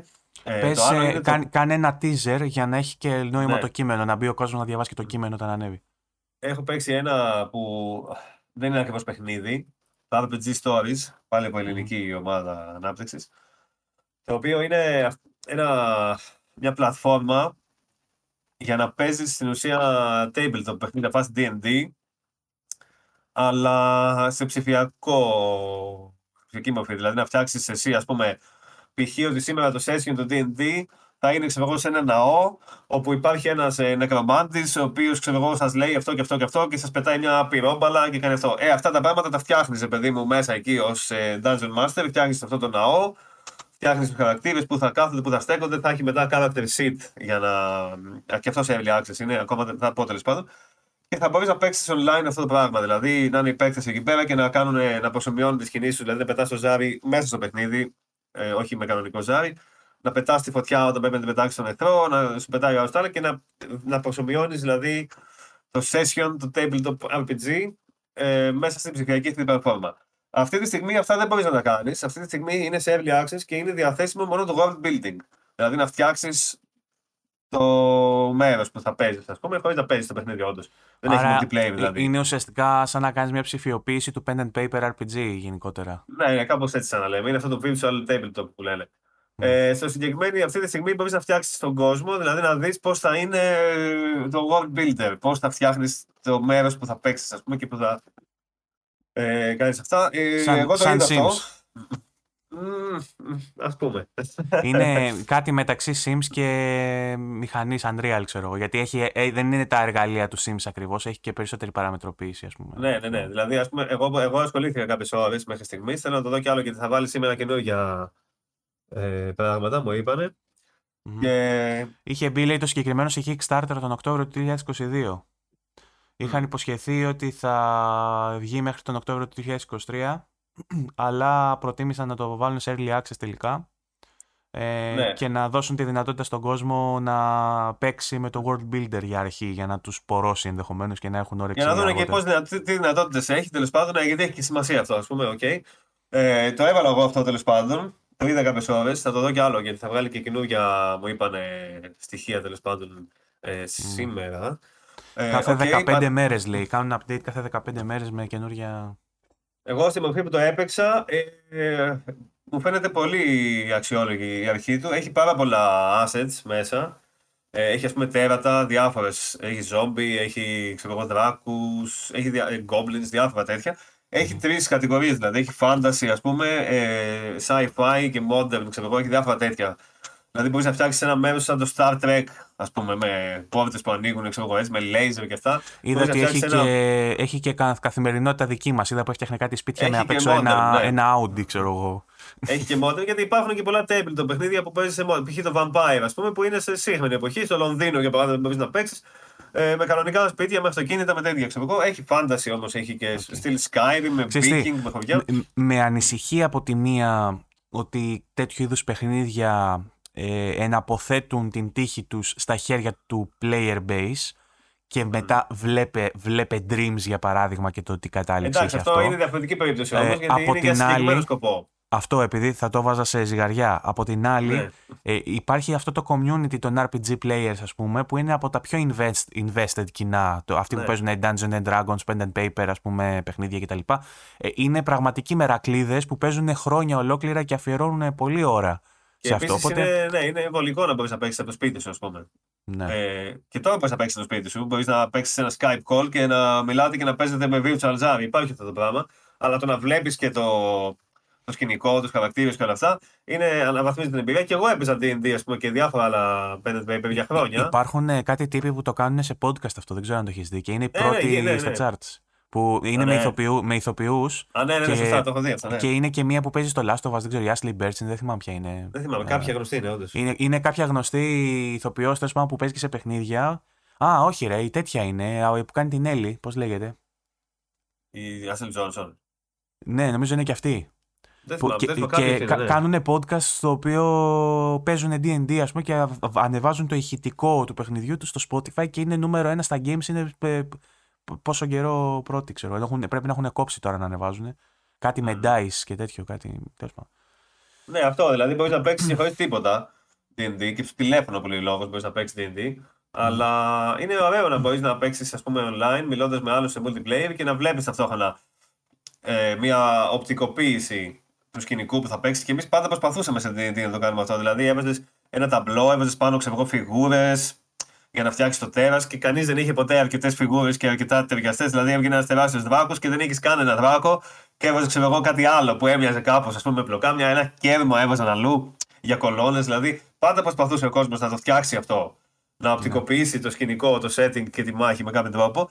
Και με αυτόν τον τρόπο, με το virtual ε, tape, μπορείς να το κάνεις όντως και εγώ που έπαιξα με το RPG Stories έχει πάρα πολλά assets όντως. Μπορείς να φτιάξεις πάρα πολλά πράγματα. Ε, δηλαδή, αυτό που φαντάζεσαι, κατά πάσα πιθανότητα μπορείς να το φτιάξεις. Και επίσης το καλό είναι ότι σου δίνει δύο επιλογές γενικά στην ανάπτυξη του σκηνικού. Δηλαδή, μπορείς να το φτιάξεις είτε με πολλή λεπτομέρεια. Δηλαδή, ας πούμε, να φτιάξεις ένα μήλο πάνω στο τραπέζι και να γυρίσεις και τη γωνία του μήλου. Δηλαδή, να το γυρίσεις προς τα εκεί που θες να στέκεται. Ή μπορείς να χρησιμοποιήσεις μια πολύ απλή μέθοδο, π.χ να φτιάχνεις δέντρα και αντί να φτιάχνει το κάθε δέντρο ξεχωριστά, να το βάλει εκεί που θες, το μέγεθος και αυτά, να πατάς σαν να ζωγραφίζεις με πινέλο και όπου ζωγραφίζεις να βάζεις ξέρω δέντρα ε, ή πέτρες. Έτσι, έτσι λειτουργούν και οι μηχανές γραφικών. Από ό,τι καταλαβαίνω, ναι, είναι σαν, σαν μία μίνι μηχανή γραφικών. Είναι σαν μία μίνι γραφικών Είναι όμορφο αρκετά.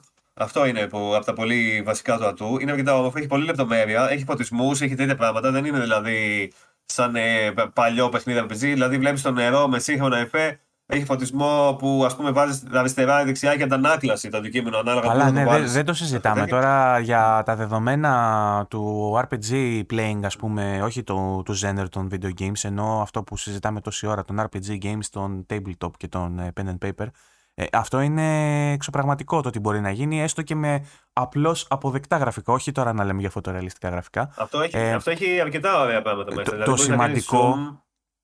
Ναι. Το, το, σημαντικό είναι τι quality of life ε, επιλογές θα έχει και πόσο εύκολο θα είναι για τον καθένα να αποκτήσει πρόσβαση να μπει και να παίξει γρήγορα και να μην χρειαστεί Αυτό. να εντρυφήσει πάρα λοιπόν, πολύ. Δηλαδή να υπάρχει πρώτον. η μάνα εντός εισαγωγικών που φτιάχνει τον κόσμο, που πρέπει να έχει εντρυφήσει, και οι υπόλοιποι παίκτες απλά να μπαίνουν μέσα και να υπάρχει ένα γραφικό περιβάλλον, να υπάρχει μια. Αυτό, αυτό ακριβώς είναι το concept από ό,τι φαίνεται. Δηλαδή, ακόμα δεν λειτουργεί αυτό, αλλά από ό,τι φαίνεται αυτό είναι το concept. Ότι ένας θα αγοράζει την έκδοση του Dungeon Master και θα φτιάχνει τον κόσμο και αυτά. Οι άλλοι δεν χρειάζεται να αγοράσουν την ίδια έκδοση, θα αγοράσουν μια άλλη έκδοση που θα είναι φθηνότερη και θα έχει λιγότερα πράγματα. Δεν θα μπορείς να φτιάξεις εσύ δηλαδή. Ναι. Άρα, εγώ που θα έχω την ομάδα των 5 ατόμων, θα αγοράσω εγώ για παράδειγμα την έκδοση αυτή. Του host, ας πούμε, του builder και ναι, οι άλλοι ναι. θα, θα είναι, ναι, θα είναι αυτοί που. Είναι πολύ εύκολη η δημιουργία. Ειδικά αν δεν θες να φτιάξεις, μπορείς να φτιάξεις λεπτομέρειες, παιδί μου, full. Δηλαδή να το φτιάξεις το μέρος όπως θες full. Τους φωτισμούς, τα τέτοια ξέρω εγώ, να βάλεις μέρα, νύχτα, καιρό, βροχές, καταιγίδες, τέτοια πράγματα, χιόνια. Αν όμως δεν θες να κάνεις τόσο μεγάλη. Ε, να φτιάξεις τόσο με τόσο λεπτομέρεια το χώρο, μπορείς να φτιάξεις με κάποιες ψηλοέτοιμε επιλογές που σου έχει. Έχει, ας πούμε, έτοιμο δημιουργό δωματίων που σου φτιάχνει ένα δωμάτιο έτοιμο και μετά σε βάζεις μέσα κάποια πράγματα. Ξέρω εγώ με πολύ εύκολο. Δηλαδή δεν είναι σαν τον Dreams, θέλω να πω. Είναι πολύ εύκολο. Το να φτιάξεις κάτι απλό, ένα κτίριο, ξέρω εγώ, που να μοιάζει, ένα χωριό να μοιάζει με Skyrim, ας πούμε, μπορείς να φτιάξεις πολύ εύκολα. Φτιάξει ένα έδαφος, ας πούμε, το φτιάξει λίγο στο σχήμα, βάζεις έτοιμο το νερό, έτοιμα σπίτια. Δεν φτιάξεις το σπίτι δηλαδή. Μπορείς να φτιάξεις ξεχωριστά τους τοίχους, ξεχωριστά τα πάντα, αλλά σου υπάρχουν και έτοιμα structures. Έχεις σπίτια έτοιμα στυλ medieval fantasy. Έχει έτοιμα σπίτια στυλ τάδε. Έχει έτοιμα σπίτια στυλ τάδε. Τάδε χρώμα. Και μπορείς να το βάλεις στα σπίτια έτοιμα με διαφορετικές μορφές το κάθε σπίτι. Όχι ίδια όλα μεταξύ τους. Να βάλεις εγώ το εμπόριο στη μέση, να βάλεις την πλατεία. Σε μερικά λεπτά αυτό το πράγμα δηλαδή. Ε, πολύ γρήγορα λειτουργεί, δηλαδή δεν κάνει loading κάθε φορά πατάς κάτι ή κάτι τέτοιο. Πετάγονται όλα αμέσως. Πολύ γρήγορα τα βάζεις όλα μέσα. Ε, και αυτό, δηλαδή, εγώ νομίζω ότι μπορεί να το παίξει ο καθένας. Δεν χρειάζεται να εντρεφήσει σε κάτι. Έχει υψηλές απαιτήσεις. Ξέρεις. Να σου πω την αλήθεια, δεν κοίταξα, αλλά εγώ τα βάλα κατευθείαν σε full όλα ε, high. Επειδή και... μιλάμε για φωτορεαλιστικά γραφικά και τα λοιπά. Ε, εντάξει, top down είναι, υποθέτω δεν θα έχει και τρελές απαιτήσεις. Απλά θέλω να δω, ρε παιδί μου, αν θα είναι αρκετά ελαφρύ, ούτως ώστε να ελπίζουμε για παράδειγμα ένα porting και σε άλλες πλατφόρμες να μπορεί για παράδειγμα να παίξει ένα στο κινητό του, ξέρεις, να μπορεί να παίξει κάποιος το Switch όχι ότι το έχουν. Όχι ότι το έχουν στα άμεσα να το, να το ναι. πραγματοποιήσουν. Απλά αν έχει ας πούμε έστω μέτριες ε, απαιτήσεις συστήματος, δεν ξέρω αν θα έχει και ο μέσος παίχτης ένα PC ικανό ας πούμε, να το τρέξει. Είναι και νομίζω ότι θα έχει. Νομίζω ότι θα έχει. Εμένα το PC μου δεν είναι ιδιαίτερα mm. ε, όπως πρέπει, ας πούμε. αλλά αυτό το έβαλα κατευθείαν στα όλα full high και δεν είχα κανένα θέμα. Φορτώνει και γρήγορα, όλα κανονικά ξέρω. Ναι, οκ. Okay. Ωραία, θα το παρακολουθούμε και θα ανεβάσει και κείμενο. Οπότε όποιος ψήθηκε, ναι. πρώτον να ψάξει για RPG Stories να το βρει στο Steam, υπάρχει. Ε, και δεύτερον, μπαίνει στο vg24.gr τακτικά για να δει πότε θα ανεβάσει και το κείμενό του ο Βασίλης, υποθέτω κάποια στιγμή άμεσα. Ε, για πες και για το τελευταίο που έλεγες. Δεν σε ακούω. Λέγεται Photonverse. Photonverse, ωραία, κάτσε το ψάξω κιόλας. Ναι. Ε, τώρα κυκλοφόρησε πριν από λίγες μέρες. Ναι. Το RPG Stories δεν κυκλοφόρησε τώρα το Early Access, απλά τώρα έτυχε εγώ να Imperial Dynamics. Ναι. Οκ. Okay. Αρρώστησα με αυτό το πράγμα. Γιατί; Θα σου πω τώρα. Ε, αυτό είναι ένα, ένα platformer. Mm-hmm. Ε, το οποίο έχεις μια μπαλίτσα η οποία κινείται μόνη της πάνω κάτω. Συνέχεια χοροπηδάει. Μόνιμα χοροπηδάει. Ναι. Εσύ την κουνάς αριστερά-δεξιά. Την παλίτσα. Δεν πηδάς, δεν σκύβεις. Αντί να κουνάς, όπως ήταν το παλιό arcade game που κούναγες στην πλατφόρμα, αντί να κουνάς την πλατφόρμα, κουνάς τον μπαλάκι αυτή τη φορά. Κουνάς τον μπαλάκι το οποίο πηδάει μόνιμα.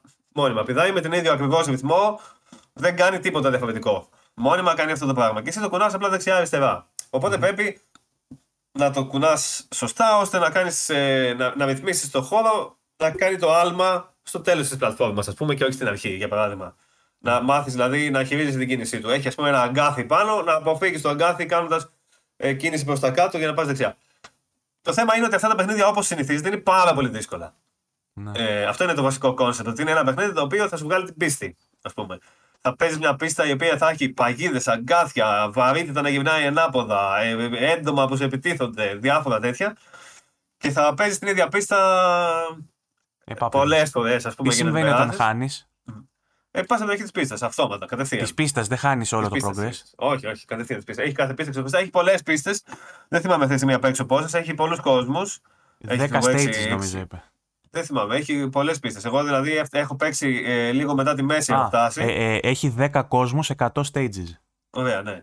Ε, 100 stages φτιαγμένες κανονικά με προσοχή, ξεχωριστές μεταξύ τους, με ξεχωριστούς μηχανισμούς ο κάθε κόσμος. Ένας κόσμος έχει ας πούμε, αυτό που παίζεις με τη βαρύτητα και κουμπά κάτι πράγματα και γυρνά ανάποδα, ξέρω εγώ. Άλλος κόσμος παίζει με κάτι άλλα μηχανήματα που παίρνει να περάσεις από μέσα για να ενεργοποιήσεις τον γκολ. Έχει διάφορους μηχανισμούς τέτοιου στυλ. Και είναι πάρα πολύ δύσκολο. Εγώ έχω φτάσει λίγο μετά τη μέση και έχω παίξει τρεις ώρες. Α πούμε. Ε, εγώ τα παίζω αυτά τα παιχνίδια όμως. Εγώ έχω ασχοληθεί με τέτοια παιχνίδια. Έχω παίξει ένα άλλο το Gravity Rush, ας πούμε. Το οποίο, όχι Gravity Rush, Gravity. Gravity Rush είναι άλλο. Δεν θυμάμαι πώς το λέγανε. Gravity Rush. Το Gravity Rush είναι το, αυτό το Japanese Japan Studio με την κοπέλα που αλλάζει τη βαρύτητα. Ε, ε, νομίζω το, το Velocity μου θυμίζει λίγο. Καμία σχέση και αυτό. Ε, το, ποιο άλλο θέλει να πεις; Πώς το λέγαμε, μισό λεπτό το κουκλάω. Gravity. Δεν το βρίσκω με τίποτα. Κάπως το λεγόταν Gravity κάτι τέλος πάντων. Που ήταν πάλι με ένα, ε, μια μπαλίτσα τέλος πάντων, ας πούμε, που το χειρίζεσαι και Εκεί πήγαινες μαζί με τη μουσική, ας πούμε. Θυμάμαι, και ένα, θυμάμαι ένα που παίζαμε στα κινητά που κούναγε στο κινητό και κούναγε στην μπάλα και είχε βγει και στις κονσόλες που κούναγε στην πλατφόρμα και σε ναι, κινιόταν ναι. η μπάλα. Τώρα ελέγχεις την μπάλα όμως. Τώρα ελέγχεις την μπάλα. Okay. Και έχει πολλές παγίδες μέσα, διαφόρων ειδών, πολλούς μηχανισμούς. Το concept είναι ότι ξεκινάς και στην πίστα, στην κάθε πίστα, έχει κάτι μικρά πράσινα πραγματάκια, κάτι pickups. Πρέπει να πάρεις όλα αυτά και να γυρίσεις στην αρχή της πίστας. Ξανά. okay. Αυτό είναι ναι. σε κάθε πίστα το concept. Οπότε δεν είναι απλά ότι πας από την αρχή μέχρι το τέλος. Πρέπει να κάνεις μια συγκεκριμένη, συγκεκριμένη διαδρομή ε, παίρνοντας αυτά στην πορεία. Ε, είναι ναι. πάρα πολύ δύσκολο. Όντως, είναι πάρα πολύ δύσκολο. Δηλαδή, άμα κάποιος δεν παίζει τέτοια παιχνίδια, θα του βγάλει την πίστη πραγματικά. Θα φτύσει αίμα πάνω το χειριστήριο. Αλλά είναι όντως καλοδουλεμένο. Δηλαδή, δεν έχει σκηνικά του στυλ. Α, ακούμπησα λίγο. Δεν ακούμπησα, αλλά πέθανα. Δηλαδή, mm-hmm. πέθανες, έκανες λάθος. Ναι. έκανες μαλακία και πέθανες. Ο χειρισμός είναι πάρα πολύ καλός, είναι ακριβές. Είναι ακριβές, είναι ακριβές το κάθε τσικ. Δηλαδή, θες να πας λίγο πιο δίπλα το μπαλάκι για να φτάσεις στην άκρη τη πλατφόρμας, μπορείς να το κάνεις. Δεν έχει χρόνο, εκτός αν παίξεις το mode που ξεκλειδώνεται μετά που έχει χρόνο. Έχει κι άλλο ένα mode Πρέπει να κάνεις πίστε με συγκεκριμένα ε, άλματα. Εγώ δεν το έχω θεματίσει. Τρία modes είδα ότι έχει. Έχει skins λέει και έχει και ναι, κάποιες, επιλογές, κάποιες επιλογές για μουσική οι οποίες θα έρθουν αργότερα. Λέει τώρα έχει synthwave και θα αποκτήσει κι άλλες. Έχει, έχει ωραία μουσικούλα επίσης. Είναι ωραία. Mm. Είναι δικιά του η μουσική. Είναι ωραία. Ε, Αυτό το θυμάμαι, το θυμάμαι γιατί το είχε, το είχε καλύψει και ο Ρετρόπολης νομίζω. Είχε κάνει ένα. Α, ναι, δεν το έχω. Εγώ δεν το είχα υπόψη μου. Μας το στείλανε ναι. σε δελτίο τύπου ότι βγήκε το παιχνίδι μας και τους στείλαμε παιδιά, φέρετε μας και ένα τέτοιο να παίξουμε. Ναι. ναι. Ε, εγώ έχω φτάσει λίγο μετά τη μέση, αλλά μας έχουν δώσει save file. Ευτυχώς, δηλαδή πραγματικά γιατί δεν το κάνουν αυτό όλοι που, που έχουν τέτοια παιχνίδια. Μας έχουν δώσει save file που έχει ξεκλειδωμένες όλες τις πίστες. Ναι. Οπότε εγώ, για, παιδί, για εσάς που δεν είστε αρκετά καλοί. ναι, ναι, γιατί κάποιος κόσμος μπορεί να μην μπορεί να παίξει ένα τέτοιο παιχνίδι ας πούμε, μέχρι το τέλος. Επίσης αυτό, δηλαδή, εγώ έχω παίξει μετά τη μέση, έχω φτάσει, ας πούμε. Mm-hmm. Μετά ξεκλείδωσα όλους τους κόσμους. Έχω περάσει αρκετές πίστες από τους με, επόμενους κόσμους. Απλά σε κάποιες πίστες που μου βγάλε την πίστη, τις προσπέρασα γιατί εντάξει, θέλω να κάνω review. Δεν θέλω να παίξω. την πίστα. ναι, δεν θέλω να παίξω πάρα πολύ καιρό. Δηλαδή, έχω παίξει σχεδόν όλες τις πίστες αυτή τη στιγμή. Απλά έχω περάσει ε, αρκετές. Έχω περάσει μόνος μου από την αρχή μέχρι μετά τη μέση και αφού έφτασα εκεί και είπα ότι Οκ, okay, έχω δει ένα μεγάλο μέρος, μετά ξεκλείδωσα τις άλλες. Αυτό είναι πολύ βολικό για μένα.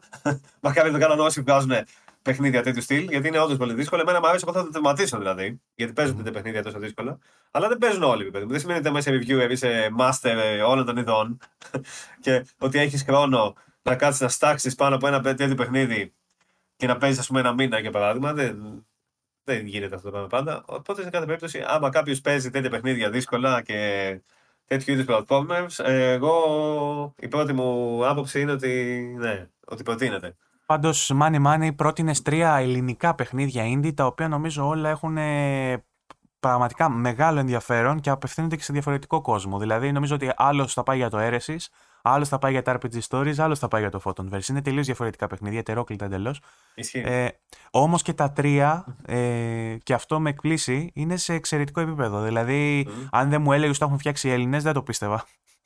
Ε, γιατί έχουμε συνηθίσει με εξαίρεση με το Σελήνη και κάνα δυο ακόμα έχουμε συνηθίσει σε πολύ ε, κακού επίπεδου θα το πω έτσι χήμα ε, development και assets και γραφικά και ιδέες ε, ιδέες βέβαια ιδέες έχουν, υπάρχουν και άλλες που έχω δει καλές απλά δεν υλοποιούνται τόσο ε, άρτια και να μπορούν να σταθούν δίπλα σε σύγχρονα παιχνίδια. Έχω δει πολλούς δηλαδή που έχουν μια εξαιρετική ιδέα και τα γραφικά είναι λες και το έχουν φτιάξει για DOS. Ξέρω.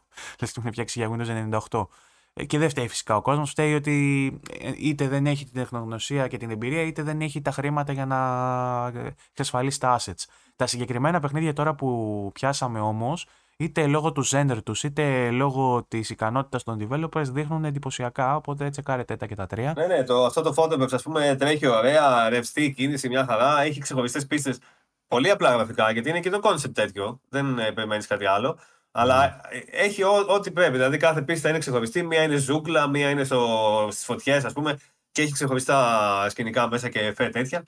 Είναι όπως πρέπει να είναι να ένα τέτοιο παιχνίδι. πούμε ότι το Photonverse έχει κυκλοφορήσει από τις 24 του μήνα και μέχρι την Πρωτομαγιά για λίγες μέρες ακόμα έχει και 10% έκπτωση για τα Early Birds. 7,91 κάνει. Οπότε είναι και χαμηλές οι τιμές για τα παιχνίδια που προτείναμε. Όσοι έχετε PC και θέλετε να στηρίξετε ελληνικές προσπάθειες, μπορείτε να το δείτε και αυτό το Photonverse. Μ' αρέσουν εμένα αυτά τα παιχνίδια γιατί μου αρέσει ότι αυτοί οι δημιουργοί ε, κάνουν κάτι που, που ξέρουν να κάνουν, ας πούμε.